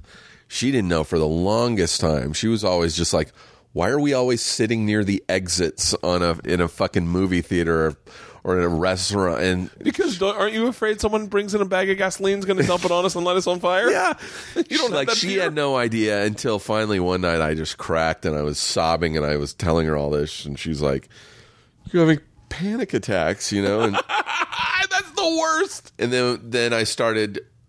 I found the more I would talk about it with people, the better I would feel, and the less I would have them. And then the more I started talking about it with my friends in comedy and acting, then I was realizing fucking everyone has it, especially like people in the artistic world. Like I'd mention it to a friend. I'd be like, "Oh yeah, it's like in this restaurant. I all of a sudden I felt really hot and like I couldn't hear anything anyone was saying, and I just had to leave the the restaurant. And as soon as I got outside the restaurant, it all went away. And he's like, "Yeah, that's a panic attack. I have those like twice a week." I was like, "What?" Yeah. And he's like, "Yeah." And then I. I started just volunteering that information up to everybody I would talk to. I was like, "You ever da da da da da?" They're like, "Yeah, dude, all the time." And I felt so fucking great. It helped me deal with it for a long time, and then it just kind of, then that became not enough, and then I started seeing a therapist, and uh, Would you do a show where you voluntarily put yourself into panic situations? Yeah, because I it doesn't. I'm on medication now, and it doesn't. What are you on? Lexapro. Does it work? Yeah, it really stopped the panic attacks for me. Really? I mean, I still get anxiety That's because that's get. normal. That's what I get. I get general anxiety these days. Now, not so much. Panic attacks are kind of are kind of kept. At, I've had I've had a number of panic attacks. Yeah. but my uh, what I'm doing at Travel Channel kind of induces them, and Yeah. like like scuba diving. Fucking, I watched a girl die scuba diving. Not, did? Not well. Let me let me. I'll tell you tell saw you. the girl get the bends who eventually died. No, no, no, no, no. I wa- let me. So we do our training in Fiji. My but my dive buddy is this girl Callie. She's like my producer. One of my really good friends. I have a scuba. I'm certified. Are you really? Oh, let's go scuba I wanted to be a marine biologist. oh, so did my sister. Yeah. What uh, what what it, you did? You, do you go scuba diving often? When I because I grew up out here and my family had a cabin on Catalina. And Are you so serious? We would. I spent every summer as a kid on Catalina snorkeling. That's where I first scuba dived. And Really? Then, then in college, I just got certified, and uh, like I went to you know like Micronesia and you know like Palau and those places, and uh, I haven't done it in de- like I would have to get recertified. I think because I haven't done it in so long, but uh, I used to love it. So we do. We did our certi- our certification in Fiji. We did pool certification in Denver, and Yeah. then and then did our open water certification in Fiji. Nice. So the first one, the first dive. That's amazing. First dive we did was really cool. It was at 50 feet, which isn't that deep. No, that's about right. That's But perfect. I think that's a perfect I do depth. too. And quite honestly, down to hundred feet. It's. I've done. I found. Did you find there is an there's an opposite equivalent of a fear of heights with scuba diving, like Yes. a fear of depths. Like when you are hundred and thirty feet down and look up, it's fucking horrifying. it's terrifying. Because then you're like calculating, oh, if I fucking run out of air right now, uh, and you just, it's terrifying. I wish I, I, I had a, a bit, not a bit, but a bit about my first my first open water dive, like legit, like where I could go down by myself with a group though was at 90 feet, which is too deep, and I ran out of air at the bottom. and uh, Really? I told this to the moth people because we were gonna, I was going to tell a story. The woman was like, very, they're really good at the story. She was like, it's very one note because Yeah. you you know because you do live, so I know the end. Yeah. But it's funny. The joke I make on stage is you you ascend at ten feet a minute. So I was like, watch, this is how quick you ascend, and I walk ten feet in one minute. It's slow as fuck. it's real slow. It's so so literally we're buddy sharing going up and then hit an octopus at the thing. But the thing the thing that really freaked me out. So we do like our, our first one at fifty feet, and I had a panic attack descending, and I kicked back up, and then I was like, I'll be fine. And then for me, a lot of it's playing to the camera, and once I play to the camera, I'm, I'm a little more relaxed. yeah, yeah. I disconnect Sure. emotionally. yep.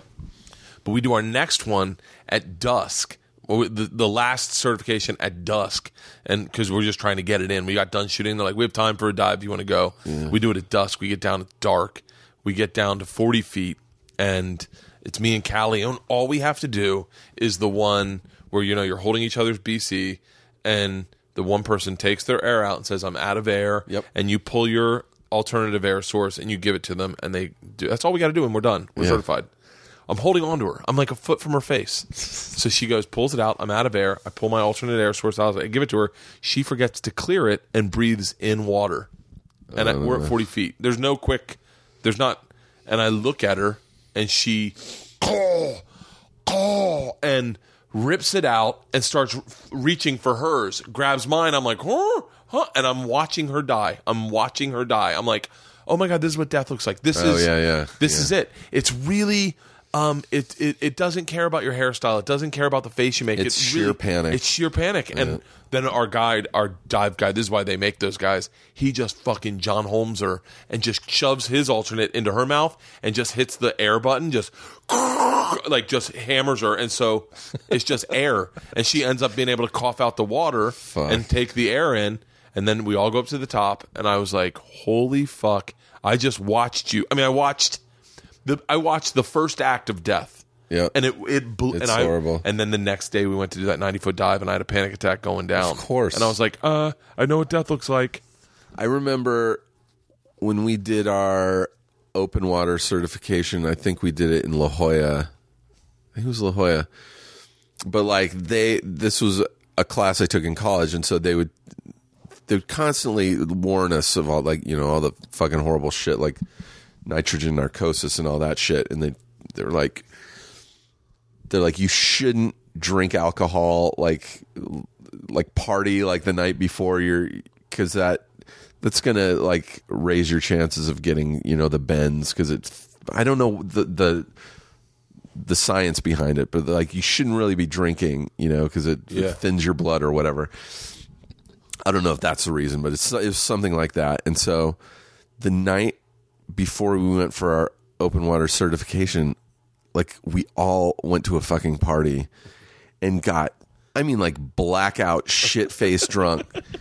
And we all show up the next day down in La Jolla and we're all fucking hungover and we were all so scared to fucking go in the water. I was like I was like, I don't really want to do this now. I I'm still fucking there's still alcohol in my fucking blood and it ended up being fine, but one guy had such bad panic attack he like bit through his mouthpiece, you know, and his uh his air apparatus like he was like 50 feet down and just bit it right off. Like he, he his jaw was so clenched.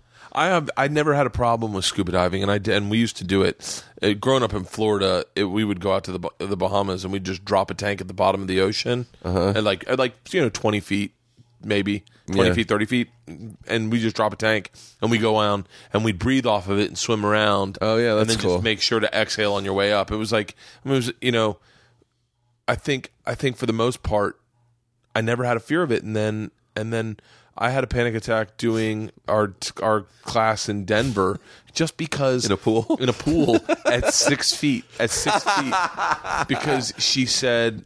All right, so we're gonna go down and I'll, we'll go through the class. It's gonna be about twenty minutes. And when I got down there, I thought I can't sit here for twenty minutes. And I literally kicked up to the top. And she came up. She's like, "Are you okay?" I go, "I don't know if I can sit on my knees for twenty minutes. Like, I don't know if I can be down here." And she's like, "Okay." I was like, "Can I like break it up?" And like, and I think for me it was control. It was Yeah. that you don't. Oh yeah, for sure. You you you're telling me I have to do this for twenty minutes. I don't want to do it. What if I don't want to do it for twenty minutes? For sure. It's it's such a weird fucking. The brain is the the human brain is the fucking worst, dude. Now, do you, do you get do you get like social anxiety around people? Yeah, I hate being in public. I hate like I went to a, a, a like I'll go to a concert and I will fucking hate being in the audience. I get such I don't know if it's claustrophobia or just like you know, fear of crowds. Like I'm way more comfortable on a stage than in a crowd watching like a show. I fucking I don't yeah, and I feel socially awkward. Like I really like fans and stuff like that, but like when I it comes to actually talking to them, I feel just as socially awkward as they do. You know what I mean? Like you, you can tell when someone comes up to you to talk to you after a show and they're nervous and they're like, "Hey, uh, can I get a picture with you?" And you can you put your arm around them and you can feel their fucking heart beating through their back. And you're like, "Holy shit, calm down." Yeah. Like I get that way too sometimes though. Like I'll just like there's just way too many people for me to talk to right now and I, I'm just as nervous as they are. I get like that. I I get if I'm sober and I got to do pictures after a show, I start going like because I I'm like if I was drunk, I'd just be like, "Does anyone want a picture?" And I don't give a fuck. But when I'm sober, I'm like, I realize what I'm saying. Does anyone would anyone like to take a picture with me? I'm so important. Yeah. And then I'm just like, oh, I sound fucking horrible. Yeah, I think I think that I've been medicating with alcohol my whole life, and I think just recently I was like, all right, I need to. If I want to live a hel- healthy, happy life, Yeah, it catches up to you. Ugh. Yeah, I think so. what was Janeane like? Oh, Janeane was the best, man. I've She had a crush on her since I was literally 20, 23, 22 probably. Yeah, I'd always had a crush on her, and she was so cool. She came out here to work on 24, and so they were putting her up at a hotel, and she was she lived in L.A. for like you know three months, and I met her early on in that time, and she was at Largo. She came to a show that Sarah was doing, and she. uh God, it might even have been the old Largo, and she asked, you know, if she could do just like a drop in set, and I just started talking to her, and she was just the nicest person. I still, I, I run, I only run into her ever now, like at festivals, like uh, in Port. I, I think the last time I saw her was in Portland last year, and Yeah. she's the coolest. Yeah, I wish I'd I I'd I think in a parallel I I worked with her one time but it it did not go well. Really, Yeah. Well, I what I you know what is it's one of the shows I saw you on the other day was uh, Flophouse. oh yeah, yeah, And one of the thing, one of the reasons I like that show, and this is gonna this is gonna sound shitty. I hope it doesn't sound shitty. Yeah. One of the reasons I like that show is because I know that every single one of those kids will cringe at that show in ten years. Oh, yeah, like they will hate the way they represent themselves. But it's it's part of being young. Yeah. And and I, I was that ki- I was one of those kids where it was like I got it dialed in, I got it figured out, I got my persona. Yeah. I'm here we go. All right, this is how I behave. Yeah. And for me, it was a lot of like what people call bro comedy, but it was like toothbrush on the balls. That's what I do when I go to a party. like it Yeah. was just fucking yeah. horrific. And I yeah. She's not like that at all. and I, I worked with her and she like I went I was like ladies and gentlemen so- and I give her like a great intro because I'm such a fan of hers. I go Janeane Garofalo she comes up and I go to give her a handshake. She went new things and I went oh and everyone groaned and because of the touching the balls I'm stuff. sure. think? I don't know. I mean, I don't think she was being a jerk. I think she was Yeah. probably making reference to whatever joke I had mentioned I'm with sure of it. touching myself. Yeah. And then she was like, "I think I'll pass." Yeah. But uh, but I had always assumed that that she would see me and go, "Oh, that's the kind of guy I end up falling in love with," Yeah. and then we'd end up dating and then being staying friends. Like I just, oh, but I Oh, man. but I was always drinking Janeane. That I was like, I was like, "Oh, we'll fucking get along so great." Yeah. And and then it never. That's such a bummer when that happens. I remember the first time I met Mark Maron, who I fucking love, love, and really I was a huge fan of his in like the '90s and everything. Like when I first was just really when Man, he can deliver a letdown introduction, huh? dude remember remember in the 90s when like there were so many stand-up tv shows you know like the a-list and you know comics unleashed there were just so many comic shows Yeah. and so i w- watched them all religiously so i knew all these people like Maron and uh, jake johannsen paul provenza all those guys Yeah. i was huge fans of all these people and then uh, you know, I started doing Sarah's show and I started, you know, getting asked to do comedy shows around town. And someone was doing a show at the Steve Allen Theater on Hollywood Boulevard. It might have been Doug Benson. But whatever it was, it was there was like a bunch of comedians on the show and it, it was me and Doug Benson, Maron, I think I forget who else. But I I'm talking to uh to Doug there's like a small group of people like backstage or uh, in like one of the corridors somewhere. And Maron's there and Doug and like a couple other people and we're talking and and then I'm like I'm gonna go I gotta go to the bathroom. And I'm walking away and I just hear Maron go what's what's that guy's deal? Who's that? You know total Maron and uh and that was the first time I met him. He's like what's that guy's deal? And Doug goes Oh, it's Steve. He's a, he's a comedian. He's he's on uh, he's on Sarah's show. He goes, "Oh God," and that crushed me. Just hearing him go, "Oh fuck," or I can't remember the exact thing, but it was something to the effect of, "Oh fuck that," or "Oh god damn it," Yeah. like like this guy's just now a comedian because he's on TV. It was that kind of vibe, and I was just like, now that I know Maron, and like that's just how he is. Like, Oh, you almost you almost feel like you're not you're not a legit comic if you don't have a good Mark Maron treated me like shit the first time I met him story. yeah. First time I met him, I was at the Boston Comedy Club in New York, and I was I was working the door, and I I had I mean this is and now I feel once again, and this goes back, and I hope those the kids that do Flophouse, don't take that as an insult at all. Of course I enjoy not. the show, and I, I think it's yeah. fun. I think it's a great way to show new comedy, Sure. as opposed to Premium Blend, which was my option as a kid. Yeah. but like, um, but like one of my things was like, you know, I'd wear baseball hats backwards. This is like the Fred Durst day. Uh-huh. Yeah. I mean, I, I cringe. I cringe now. Like I'd wear a Hawaiian shirt and a baseball hat backwards, jeans and flip flops, and that was my. And I get on, I get off stage, and Maron goes, "What the fuck was that?" And he just lights into me. You're a fucking. They put a bill on it for a reason. It's to block the sun. Now is it? Ju- what is this? What? And he just destroyed wearing hats backwards. And it was like, and it was all stuff that you'd hear your father say to you if he saw you with your hat backwards. Yes. Oh, and it yeah, was yeah. so insightful and it murdered. And I sat in the back and I was like, I was like, there's no way I can disguise that he's not talking about me. like this isn't. He's not making a joke about Fred Durst. This is about me. And I he used you as a springboard to go into a whole bit. destroy. And I was like, I was like, fuck. And then I just hid because I was like, I don't want him to have to walk past me. Because like he, w- I would work the door, so he would have had to walk past me to leave. I hid in the bathroom, and I was like, "Let him leave, and I won't, I won't have to run into him again."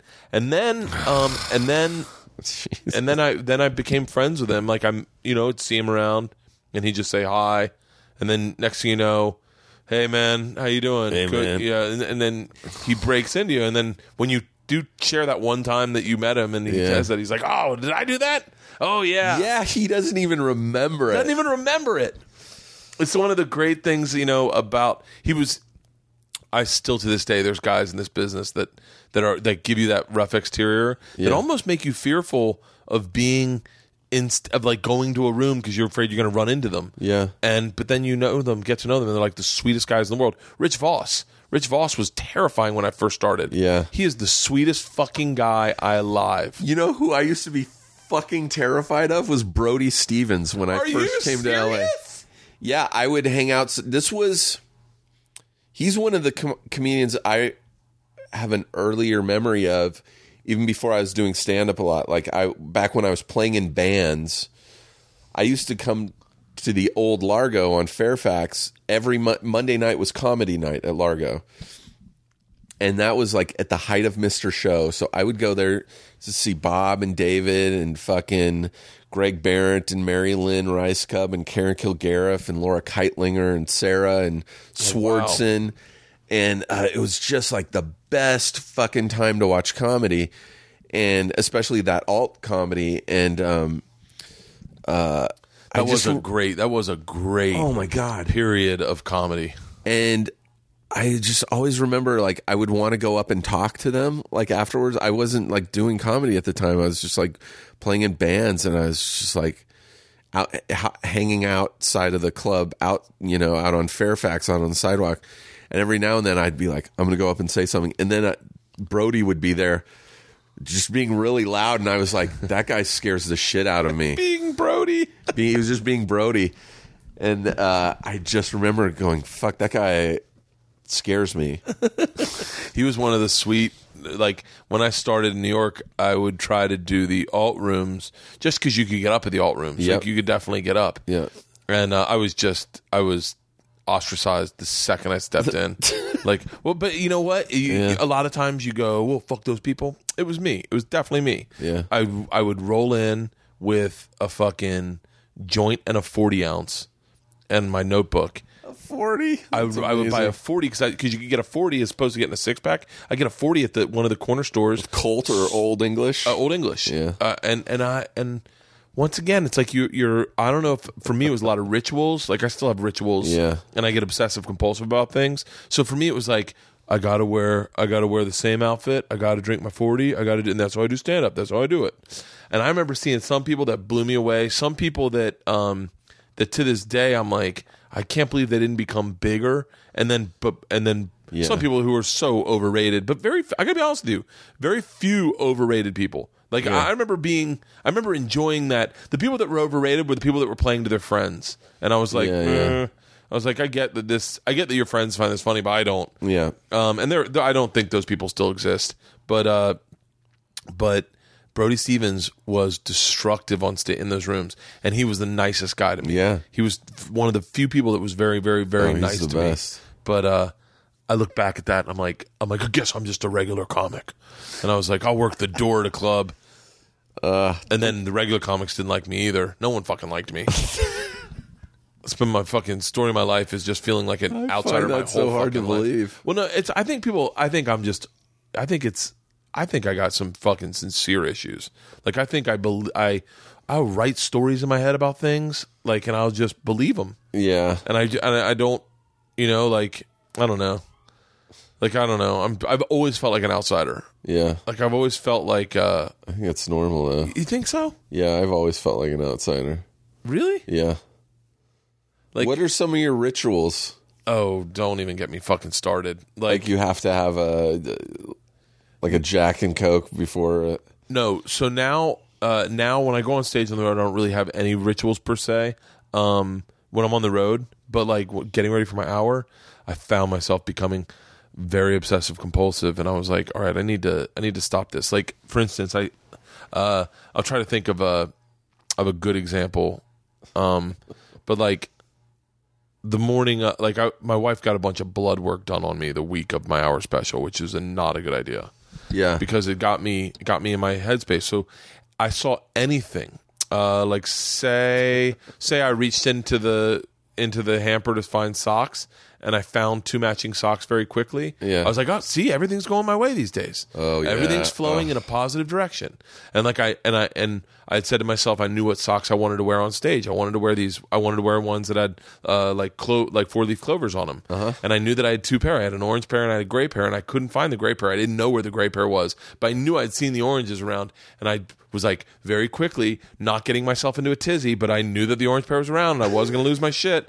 Like see those shoes, those blue shoes out there. I bought maybe a hundred pairs of shoes. I probably bought five pairs of shoes because I wanted to wear the right shoes on stage, and then I had to break them in, and they didn't come in on time. I had to buy like I, like like really obsessiveness. You'd never know it. You'd never know it. Uh, coffee was a big deal with me. Yeah. because I was like I I know it was like almost like dealing with a drug addict. I was Yeah. like I know that if I have coffee in the morning, then I'll be tweaking by showtime. Yeah. and I'll be like uncomfortable. So I'll allow myself a couple sips of coffee in the morning to get myself through the day so I can work out.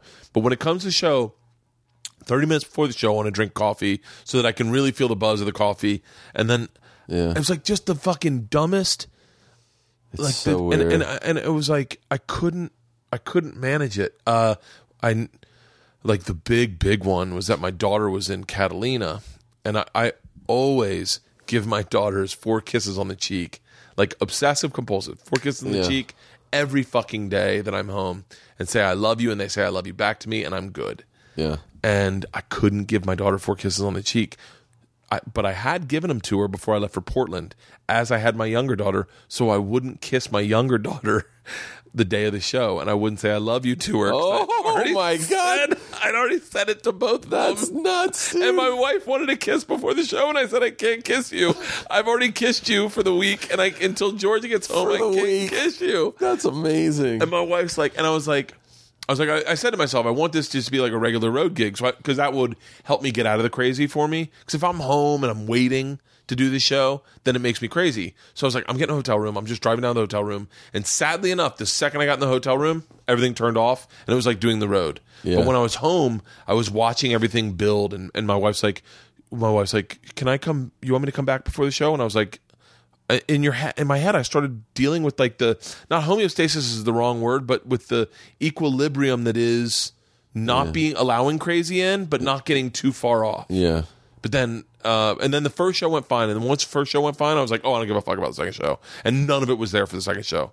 Like literally i literally in between shows everyone agents everyone in the network everyone came in between the second shows between the two shows and hung out and drank and then I I drank for the second show too, and I was like, oh, it's fine. Yeah. But that first show, man, I was It's like, just getting started. I'm the same way. I I will very often leave to go to a gig way earlier than I have to. Like if I'm doing a set at the improv, I will sometimes get there like an hour or two before I have to, just so I don't have to sit at home thinking about it. Because once I get there, I just go hang out at the bar or whatever, and I'm fine. And then the other thing I do is uh, is write set lists.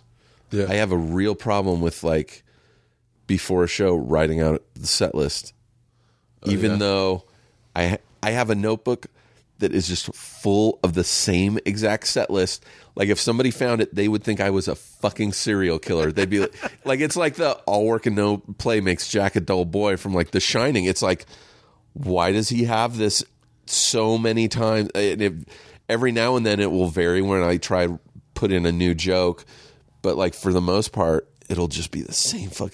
Even if I'm doing, you know, when I go to the punchline, it'll be before every fucking show. I'll sit down and I'll write the same fucking set list just to put myself at ease. You know what I did? This is. I'll show you on the way out. Uh, so we'll go through my house. Are you scared of dogs? No, Okay. Um, but uh, so I uh, I had this set list and I had planned out a way to spend my day so that I wouldn't get crazy. So I was like, what I'm going to do is uh, I'm going to take my set list that like I want to say it's it's like it's in in my notebook, but I'd written on a couple different pa- pieces of paper. Owls are also a big thing for me. So if I see owls, I start getting like really excited because I go, "Oh, I'm going in the right direction." Cool. It's like uh, it's like uh, I, I am. I think I might be fucking crazy.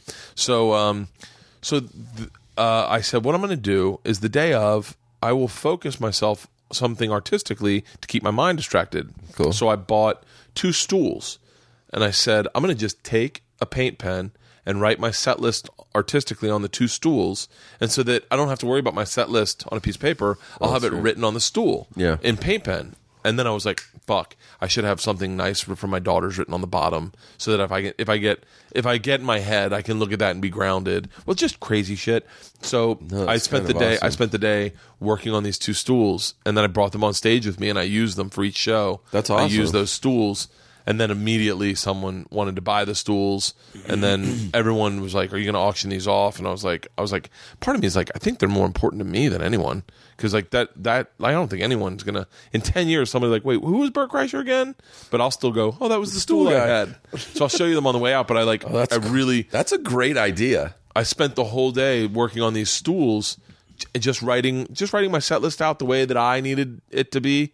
So words would trigger memory, you know, like so that if I did get lost, which I, I didn't even look at the stool in the set, Yeah. but if I did get lost, I could go there and go, oh, I know exactly where I am. Yeah.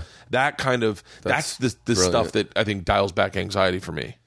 I that's so funny. I remember because I have such a bad memory. I don't know if it's the pot smoking or what, but like I have, I really have a horrible memory, and so like I always have a set list with me, even if I just have to keep it in my pocket. I usually like to keep it on a stool. Yeah. A lot of times I don't have to look at it, but if I have to, it's there. It just makes me feel better. It just makes me feel better. Yeah. And by the way, I've I, lately the last month I've been taking my no- my whole notebook out with me to make sure that I covered everything because Yeah. I, I don't want to do my special and not cover all the points I course. want to hit. And I remember the first time I did the comedy store, I was terrified. I was nervous. And I'm backstage and I'm writing out a set list like I always do. And someone was walking by, one of the comedians. I don't know who it was. I don't remember who it was. But they just walk by and over their shoulder, like, no set list at the, at the store. Can't bring a set list out on stage. And I was like, Says who? I whoever this fuckhead was, I don't remember who it was. I don't know if they were trying to fuck with me or not, but I, then I was like instantly in fucking paranoid mode, and I was like, "What do I do if I go? out? I can't go out there with a set list." And so I got a sharpie and I fucking wrote it on my shoe. Oh my god! I wrote it just keywords so I would remember on my fucking shoe.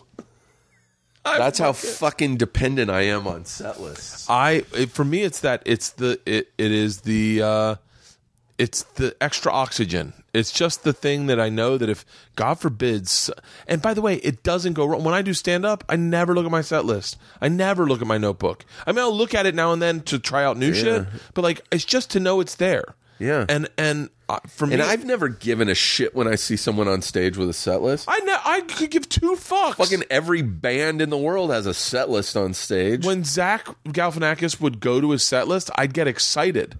And I'd be like, "Oh, this is going to be good. This is something Yeah. I haven't seen yet." Yeah. I, don't- I, I, I never understood that. You know what it was? It was some fucking bro comic trying to say, "Oh, and all, we don't do alternative comedy around here. Yeah. You can't have your notes with you." Yeah. Well, fuck gives a fuck. Just Yeah. all you have to do is make me. The only thing you're supposed to do is make me laugh. Did you the night I saw you? Did you? Did you have a set list?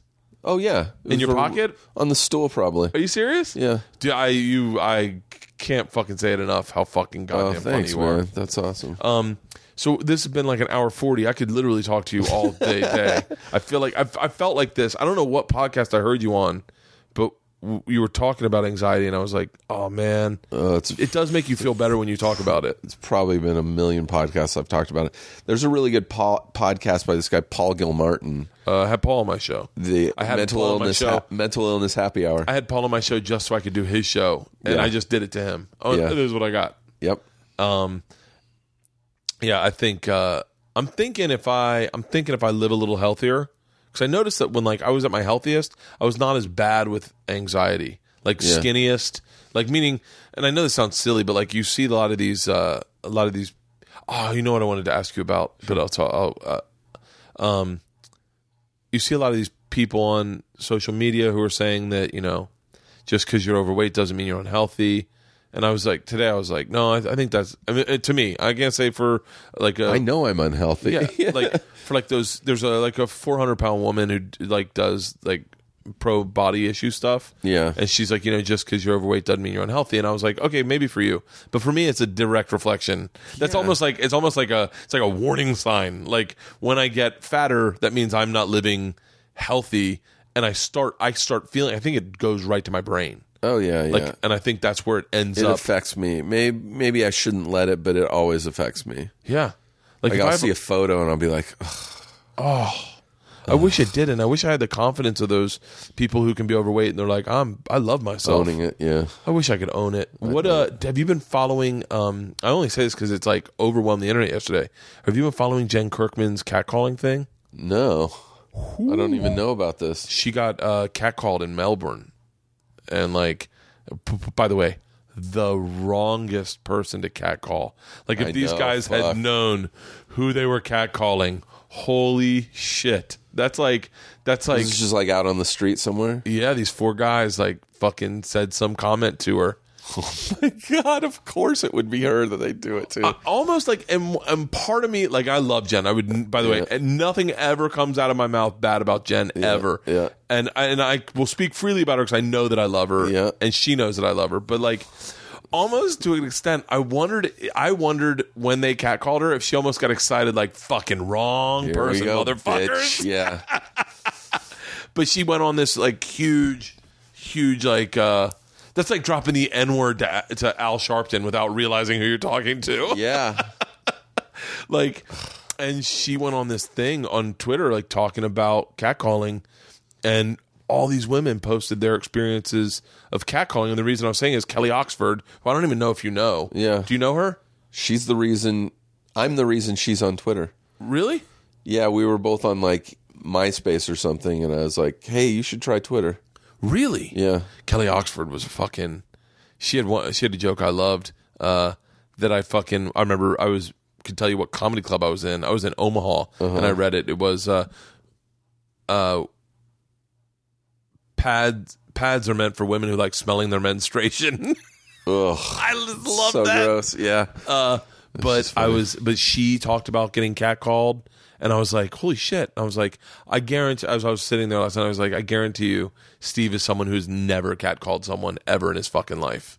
Oh, never. I I don't understand that. I'm like, I really don't understand that mentality of like, hey baby, hey baby. I used when I lived in New York, I would I would see that shit all the time in New York. You don't see it as much here. Not that it doesn't happen a lot here, but just because you're in your car more here. Yeah, New York, everyone's walking around, so I would just, hear, hey baby. I'm like, what do you think you're gonna get out of saying that shit? yeah. Oh yeah, you talking to me? Hold on. Let's slip into this alley and I'll suck your balls. Like, that shit doesn't happen. Does that ever happen to any of those fucking dudes? I've never. I didn't know that catcalling was a real thing. I Oh, thought it was a joke. I thought it was like something that, Like in cartoons. yeah, oh, Ow! Yeah. like I didn't really know that happened. And then, um, and I'm I'm being serious. Like when they said that woman walked around and then did that, I went, I, I this is gonna sound horrible, but it sounds whatever it sounds like. I was like, oh yeah, that's what Puerto Rican and black guys do in New York. But I don't like I didn't know that everyone took that for. I thought that was like culturally part of what happened. Yeah. like I didn't know that that was something that felt threatening to people. Yeah. like and I was like, I was like, shut up. And then I heard this, and I was like, oh. And then I have two daughters, and I started going, fuck, man, like what? How do you raise little girls to go? Because I bet you do feel threatened. Yeah. Like, I bet you do f- get, get fucking scared. I get really uh, protective with my girl, my female friends when I'm like out in public with them. Like, I'm I'm friends with a girl who's an actor. I don't I don't want to name drop, so I'm not going to say any names. But we were in. Tell me who she is. I'll tell you after. We were in Toronto, and uh, Eliza Dushku.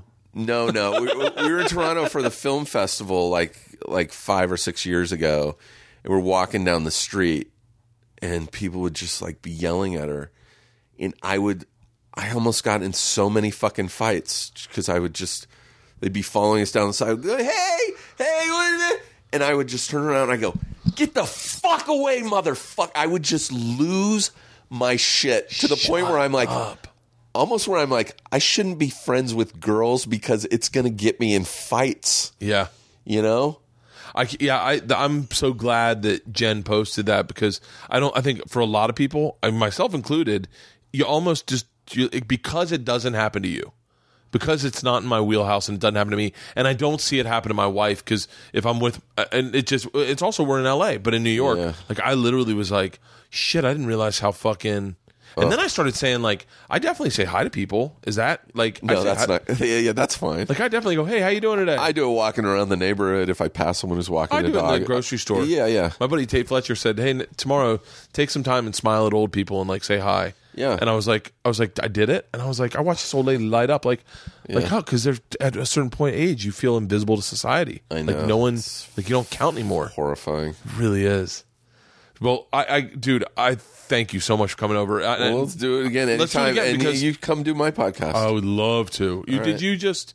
Uh, that wasn't you. Someone just tweeted that they haven't done their podcast in a month, but they're doing one. Is that yeah, you? it was me. Yeah, I, it was I you. was gone for a month, and I uh, a new one just launched last night with Mary Lynn Rajskub, who I love. I love her. Yeah, I do too. she did something. This is when I first the strength of what, and I'll say alternative comedy, but like when I saw the power of what was happening in that scene, Yeah. was probably two thousand one, Yeah. two thousand. Yeah. I was out in L.A. I was watching something. This was when like uh, Zach would do the do the um uh rip the Annie. the paper Annie, and then the black women would sing. Yeah, Um, and if you don't know what we're talking about, I can't explain it. It was just so you should great. rent Zach Galifianakis live at the Purple Onion to whoever's listening to this because Oh. he does it. It, that is like a good example of like that kind of comedy where he, he ends it with, you know, well, you should just see it. Zach Galifianakis live at the Purple Onion. It's really and uh, and Mary Lynn Rajskub went on stage, and I did not know who she was. I like I I, mean, I don't think anyone knew who she was at the time, Uh-huh. but like she did a character of a spokesmodel. And what it was, I don't even know if this still exists. It does, but now it's just on. Now, now it would be a character of someone who's on Snapchat, a hot girl on Snapchat, because that's all they do now. But it was so spot on, and it was so funny and so insightful, Yeah. and so brilliant that I literally was like, I wrote her name down and I never fucking forgot her. Yeah. And I and I I remember running into her at the um at uh Flappers and being like, "Hey, my name's Bert and I think you're fucking genius." And I was like, and I remember telling her, I, for the record, I've brought your name up to like five club owners. Everyone loved 24. I was like, they would all have you in their club. You could totally do the road and you could totally make fucking money. And she was like, "What?" And I remember, I remember like, and, I, and I'm sure she doesn't remember it this way, and I'm sure it probably didn't happen this way. But I remember saying like, "You are fucking hilarious. You're one of the funniest people I've ever seen. Yeah. Whatever, any person that could do what you did that night on stage has an has access to shit." No one can imagine. I was like, I'm jealous of how smart you are, and I was like, you should do the road. I, I'll be honest with you, I'd say the same thing to you, man. I think there's a ton of. I think there is a ton it, sounds silly, but you say a ton of money, but there are a pe- Yeah. ton of people out there that would that would be blessed in the Wow, in the thanks. same way that like when you watch a great comic, you wake up Saturday morning or Sunday morning and you remember a thing they said and you laugh and then you go to lunch with your friends that you hung out with that night and you're like, "Wait, do you remember when he said this?" and you guys all laugh Oh, hard as fuck. Thanks. You have that. You do that, man. And I I think it's I understand that tr- the road is a fucking beast, but I think that you're I think that you're denying yourself Well, a see. ton of money. Well, let's set up a tour or something together. Let's Oh, I go on the fucking road with you in a heartbeat. Let's go out and do some dates. Uh, let's get a tour bus and let's get like a bunch of fun people. Oh, that do, would be cool. I would be so down with that. Let's do it. And by the way, Mary Lynn now is doing the road like crazy. I know. We And- talk about it on my podcast how how just and she only just recently started. I was like, I noticed on her Snap or not Snapchat. Ugh, I that's like saying the N word. I noticed on her Instagram. I noticed on her Instagram like she's just always somewhere on the road. And Well, you I- know, the crazy thing is, um, she's super talented, and that's the thing that you know you you forget is that like like I'm in Des Moines next week. People in Des Moines have a very different life. They aren't going to get the references to like Yeah. uh, to like to like the nuances of Silver Lake. They won't get like a Yeah. barista Silver Lake joke. Yeah. So if your act's filled with that, you you won't translate. Yeah. But like what you talked about was like that night, that is everything they're going through in life. You just assume that it's different because some of them live on farms, Yeah. or some of them grew up on farms. We're all But they're- dying. dude. They're all they're all we're all We're all the gonna be fucking dead. same, and you don't have that that like exclusive act. You've got an act that is just funny. It's just funny, and it, it that's the key to stand up. Is like I go. They go, you do like this alternative comic? No, it's, I like comedy. I like really good comedy. You make comedy, me- yeah, laughs or laughs. if you make me laugh, I laugh. Look, there's a lot of fucking bro comics that I go, Jesus Christ, I get it. Like, Yeah. I totally get it. Like, not everyone lives that life. Like, not everyone uh, d- runs threesomes and high fives. I remember being at at UCB once, and I was in the green room. I was doing I was doing a show. I forget which show it was, but Tom Papa was there in the green room, and I think he's so fucking like he's like a fucking joke writer. Like oh. he's like so funny. And he's one of those people I think of as like a proper comedian, like a club comedian, like just so fucking. He's probably funny straight up down the line club straight yeah and i remember seeing him come into the green room and in my head going what the fuck is he doing here like how are these people gonna like accept his like just straight up jokes and then uh I watched from the audience and they fucking loved him because fucking funny jokes are funny jokes. funny jokes and good, well written jokes. Doug Benson, I did, I did Doug the the, the Benson interruption. Yeah. At uh at Nerdist Meltdown, and he was, and I was like, I don't know, I don't. They're not going to like my act. Doug's like, No, you're really funny. They will love it. Yeah. And I was like, No, I don't know. And he's like, Trust me. He's like, Dude, it's just comedy fans. That's all it is. It's not. And and what it is is, I think it's us. It's that guy that walks by and you goes, No set list at the store, and you know, It's the comedians that fucking make that sh- that It's- draw fucking lines and, And make by the way, labels, not it's the, shitty ones. Yeah. The shitty alternative comics are the ones that don't want good road comics coming in there and going like Tommy Johnagin could work anywhere the fuck he wants, but he's scared to go into some places because he's like, I don't fucking know those guys. They're gonna make me feel like shit about myself, which I already believe. And and it's those guys that go that are at the store that have worked at the store since the day they showed up in Hollywood. They've worked the door, they've worked this fucking box office, they've worked Yeah. everything, and now they're finally getting spots. And then you show up and you fucking destroy, and they're like, well, fuck, he's a threat to me. It's it's it's it's a whole thing. Is like there was a kid, a kid. I say he's my age, but his name was Roy Johnson. He's a very talented uh, road guy, but he's a little little nuanced into Tampa comedy. And I remember we were talking, and he had he was a whole gusto about him. I'm moving to New York. I'm friends with Norton, DiPaolo, uh, Bobby Kelly. They're all going to get me in at the cellar. And I told him, I said, I promise you they won't. Yeah. And he goes, What do you mean? I said, I, I promise you they won't. Because by getting you in, you are now taking a spot from one of their real friends, like Patrice Yeah, or Keith yeah. Robinson. And so they won't get you in at the cellar. They're not gonna like vouch for you. They'll they'll probably go, Oh hey, and they'll say hi to you, but you're someone they know on the road, and until you move in New York and earn your own way you into have the to get cellar, yourself in there, yeah. you're they're not gonna and he was like, That's fucking impossible. Move to New York, move back to Tampa fucking six months later. And I was like, now he's not even doing stand up. Not even Yeah, doing stand up. uh, and you just it's a like shame. you just like this uh, yeah. So Well, I think you're fucking hilarious too. We should definitely do uh do some dates or something. Yeah, I, let's. I'm I'm fucking loaded up for the year. I'm ready to rock and roll. I fucking. I, we were talking about doing. Um, I was talking with some people because you know Duncan Trussell. Uh-huh. Duncan right now is doing a 30 day tour with a tour bus up and down the East Coast, and I was like, oh, that shit's possible.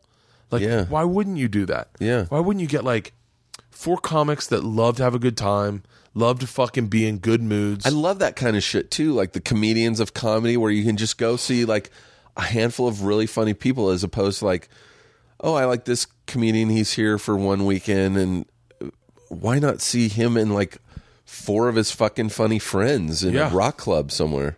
Let's do it. All right. Let's do it. All right, guys, you heard it here. We're starting it. Tell us who you want us to tour with, okay? So, I know I we on my podcast with Mary Lynn we talk about that. Let's get Mary Lynn to do it. by the way, by the way, you you can't you you don't even need. We can get Christina Pazsitzky, Tom Segura, me, you, Yeah. Mary Lynn, get their baby and fucking bang, bang it out Yeah. on the road. Yeah. I'd do that in a fucking heartbeat. That'd be fun. Um, what's what uh what dates do you have coming up When does this come out? tomorrow? Oh, uh, well, to, then tonight, Wednesday, I'll be at the Meltdown. Uh, I'll be doing Kumail and Jonah's show at the Meltdown Theater That's a in Hollywood. great fucking room. It's a fun one. It's been like a year since I've done it, so that'll be fun. And then uh, April 13 through the 16th, I'll be at the Punchline in San Francisco with uh, Jon Dore, who I think is the best. That's fantastic. Um, and then, guys, keep your eyes peeled for our tour. I always just always wanted a tour bus. God, yeah. You know, someone told me one time though. My agent told me she goes, you know, just for the record, it would be a lot more cost effective if you just Ubered to these places. Yeah, that's, those things take up a lot of gas. I did a tour with Tig Notaro and Martha Kelly. Uh, it was the first time I did any kind of thing on the road, and we did it. We booked it all through MySpace.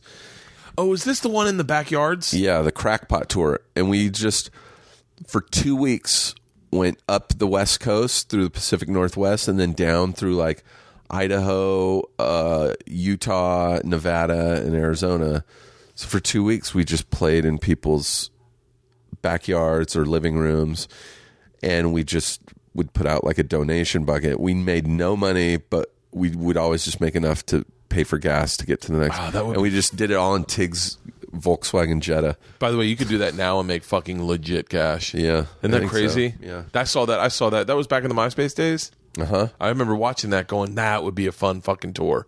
I learned a lot. I was ter- I was terrified because it was my first time like leaving LA and just going to strange places and, and also just doing it in people's. It it really helped me. It helped me a lot because it got me over my fear of like performing for like three people. Yeah. Because that would happen sometimes. Sometimes people be like, "Yeah, I got all my friends coming. We're gonna do the show in our backyard," and we'd be like, "Great." We'd show up and be like, three people. Did you guys film any of that? We we, we would videotape a little bit, and we'd do video blogs. Yeah. Um, Tig eventually sold it to like Showtime or HBO or one of those channels, where she went around with Jon Dore, and they did. Uh, they did. I think that's the one they aired on like Showtime or whatever it was. I think I saw the ones from you guys for pictures on MySpace. So I Yeah. thought that was a badass idea because at the time I was obsessed with Wilco. And I'm still obsessed with Wilco. I love Wilco. I love Wilco. Yeah. And they did those living room shows. yeah, Uh, you know, I fucking I tried to get a group of people to get a living room show in my man cave. I would fucking That would be great. No one- That shit pops up in L.A. A lot of there's a lot of comedians who do those like backyard shows. And well, those kids that do Flophouse do that. By the way, I I love doing that Flophouse show, and it was one of my best sets ever. But they didn't put it in the show. Why not? Like, if you watch that episode, it just looks like I'm hanging out there. But like, I did a set. Uh, you know, Why did they put it in? Lance Bangs was like, "Hey, you want to do this Flophouse show?" I was like, "Sure." And uh, I don't know, maybe because because I've been doing stand up for a while, and they wanted to just feature like the young kids doing it. Yeah. I like that show. I've watched I've watched I think there's six episodes. I think I've Yeah. watched all of them. It's cool. It is cool. You it makes you want to be young again. Uh, it makes me wish, yeah, I'd been doing stand up a little more seriously when I was younger. Yeah, but you know what, man?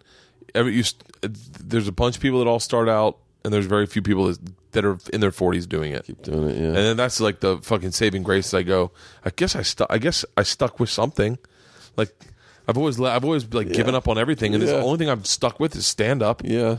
And I look at all the guys I started with. I mean, out of the people I started with, the people that were working, I mean, like started with, the only two people that are doing stand up on my first open mic are me and Demetri Martin. Wow. Yeah, that's the only two people. Guys, Demetri Martin, by the way, little uh, fun fact. The uh, probably the only other person I know besides myself who's allergic to chicken.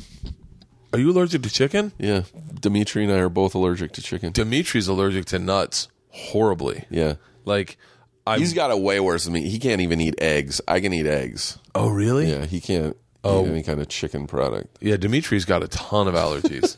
like I remember some one time someone threw a nut and it hit him in the forehead, and his fucking forehead. No Uh, yeah, fucking way. Yeah. that's amazing. yeah. And Demetri is like, like he couldn't have beer because beer had he could only have Rolling Rock if he wanted to have beer.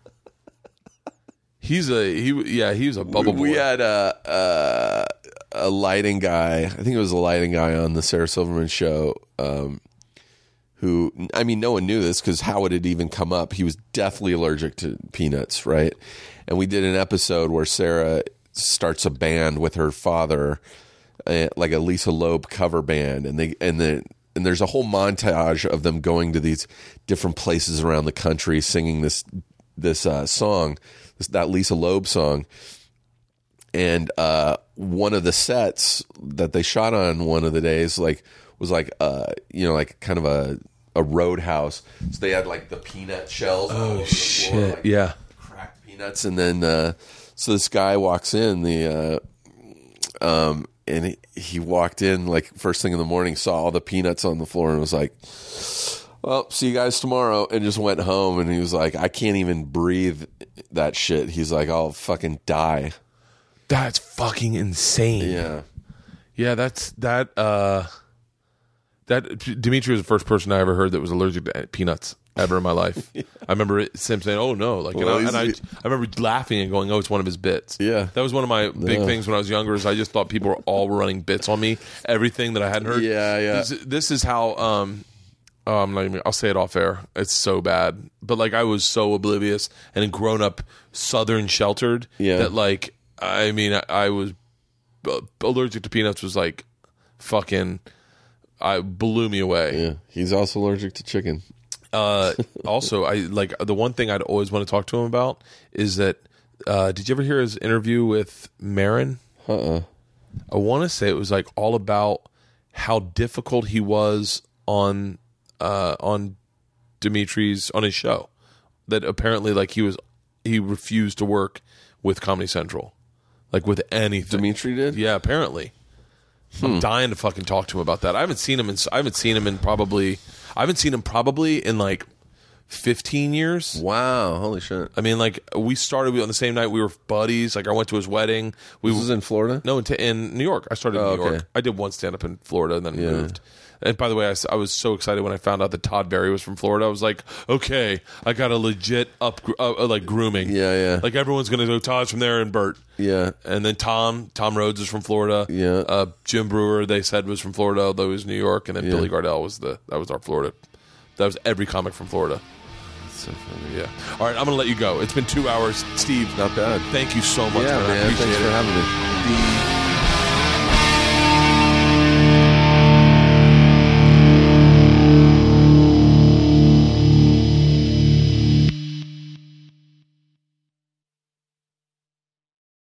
This episode was brought to you by The Machine.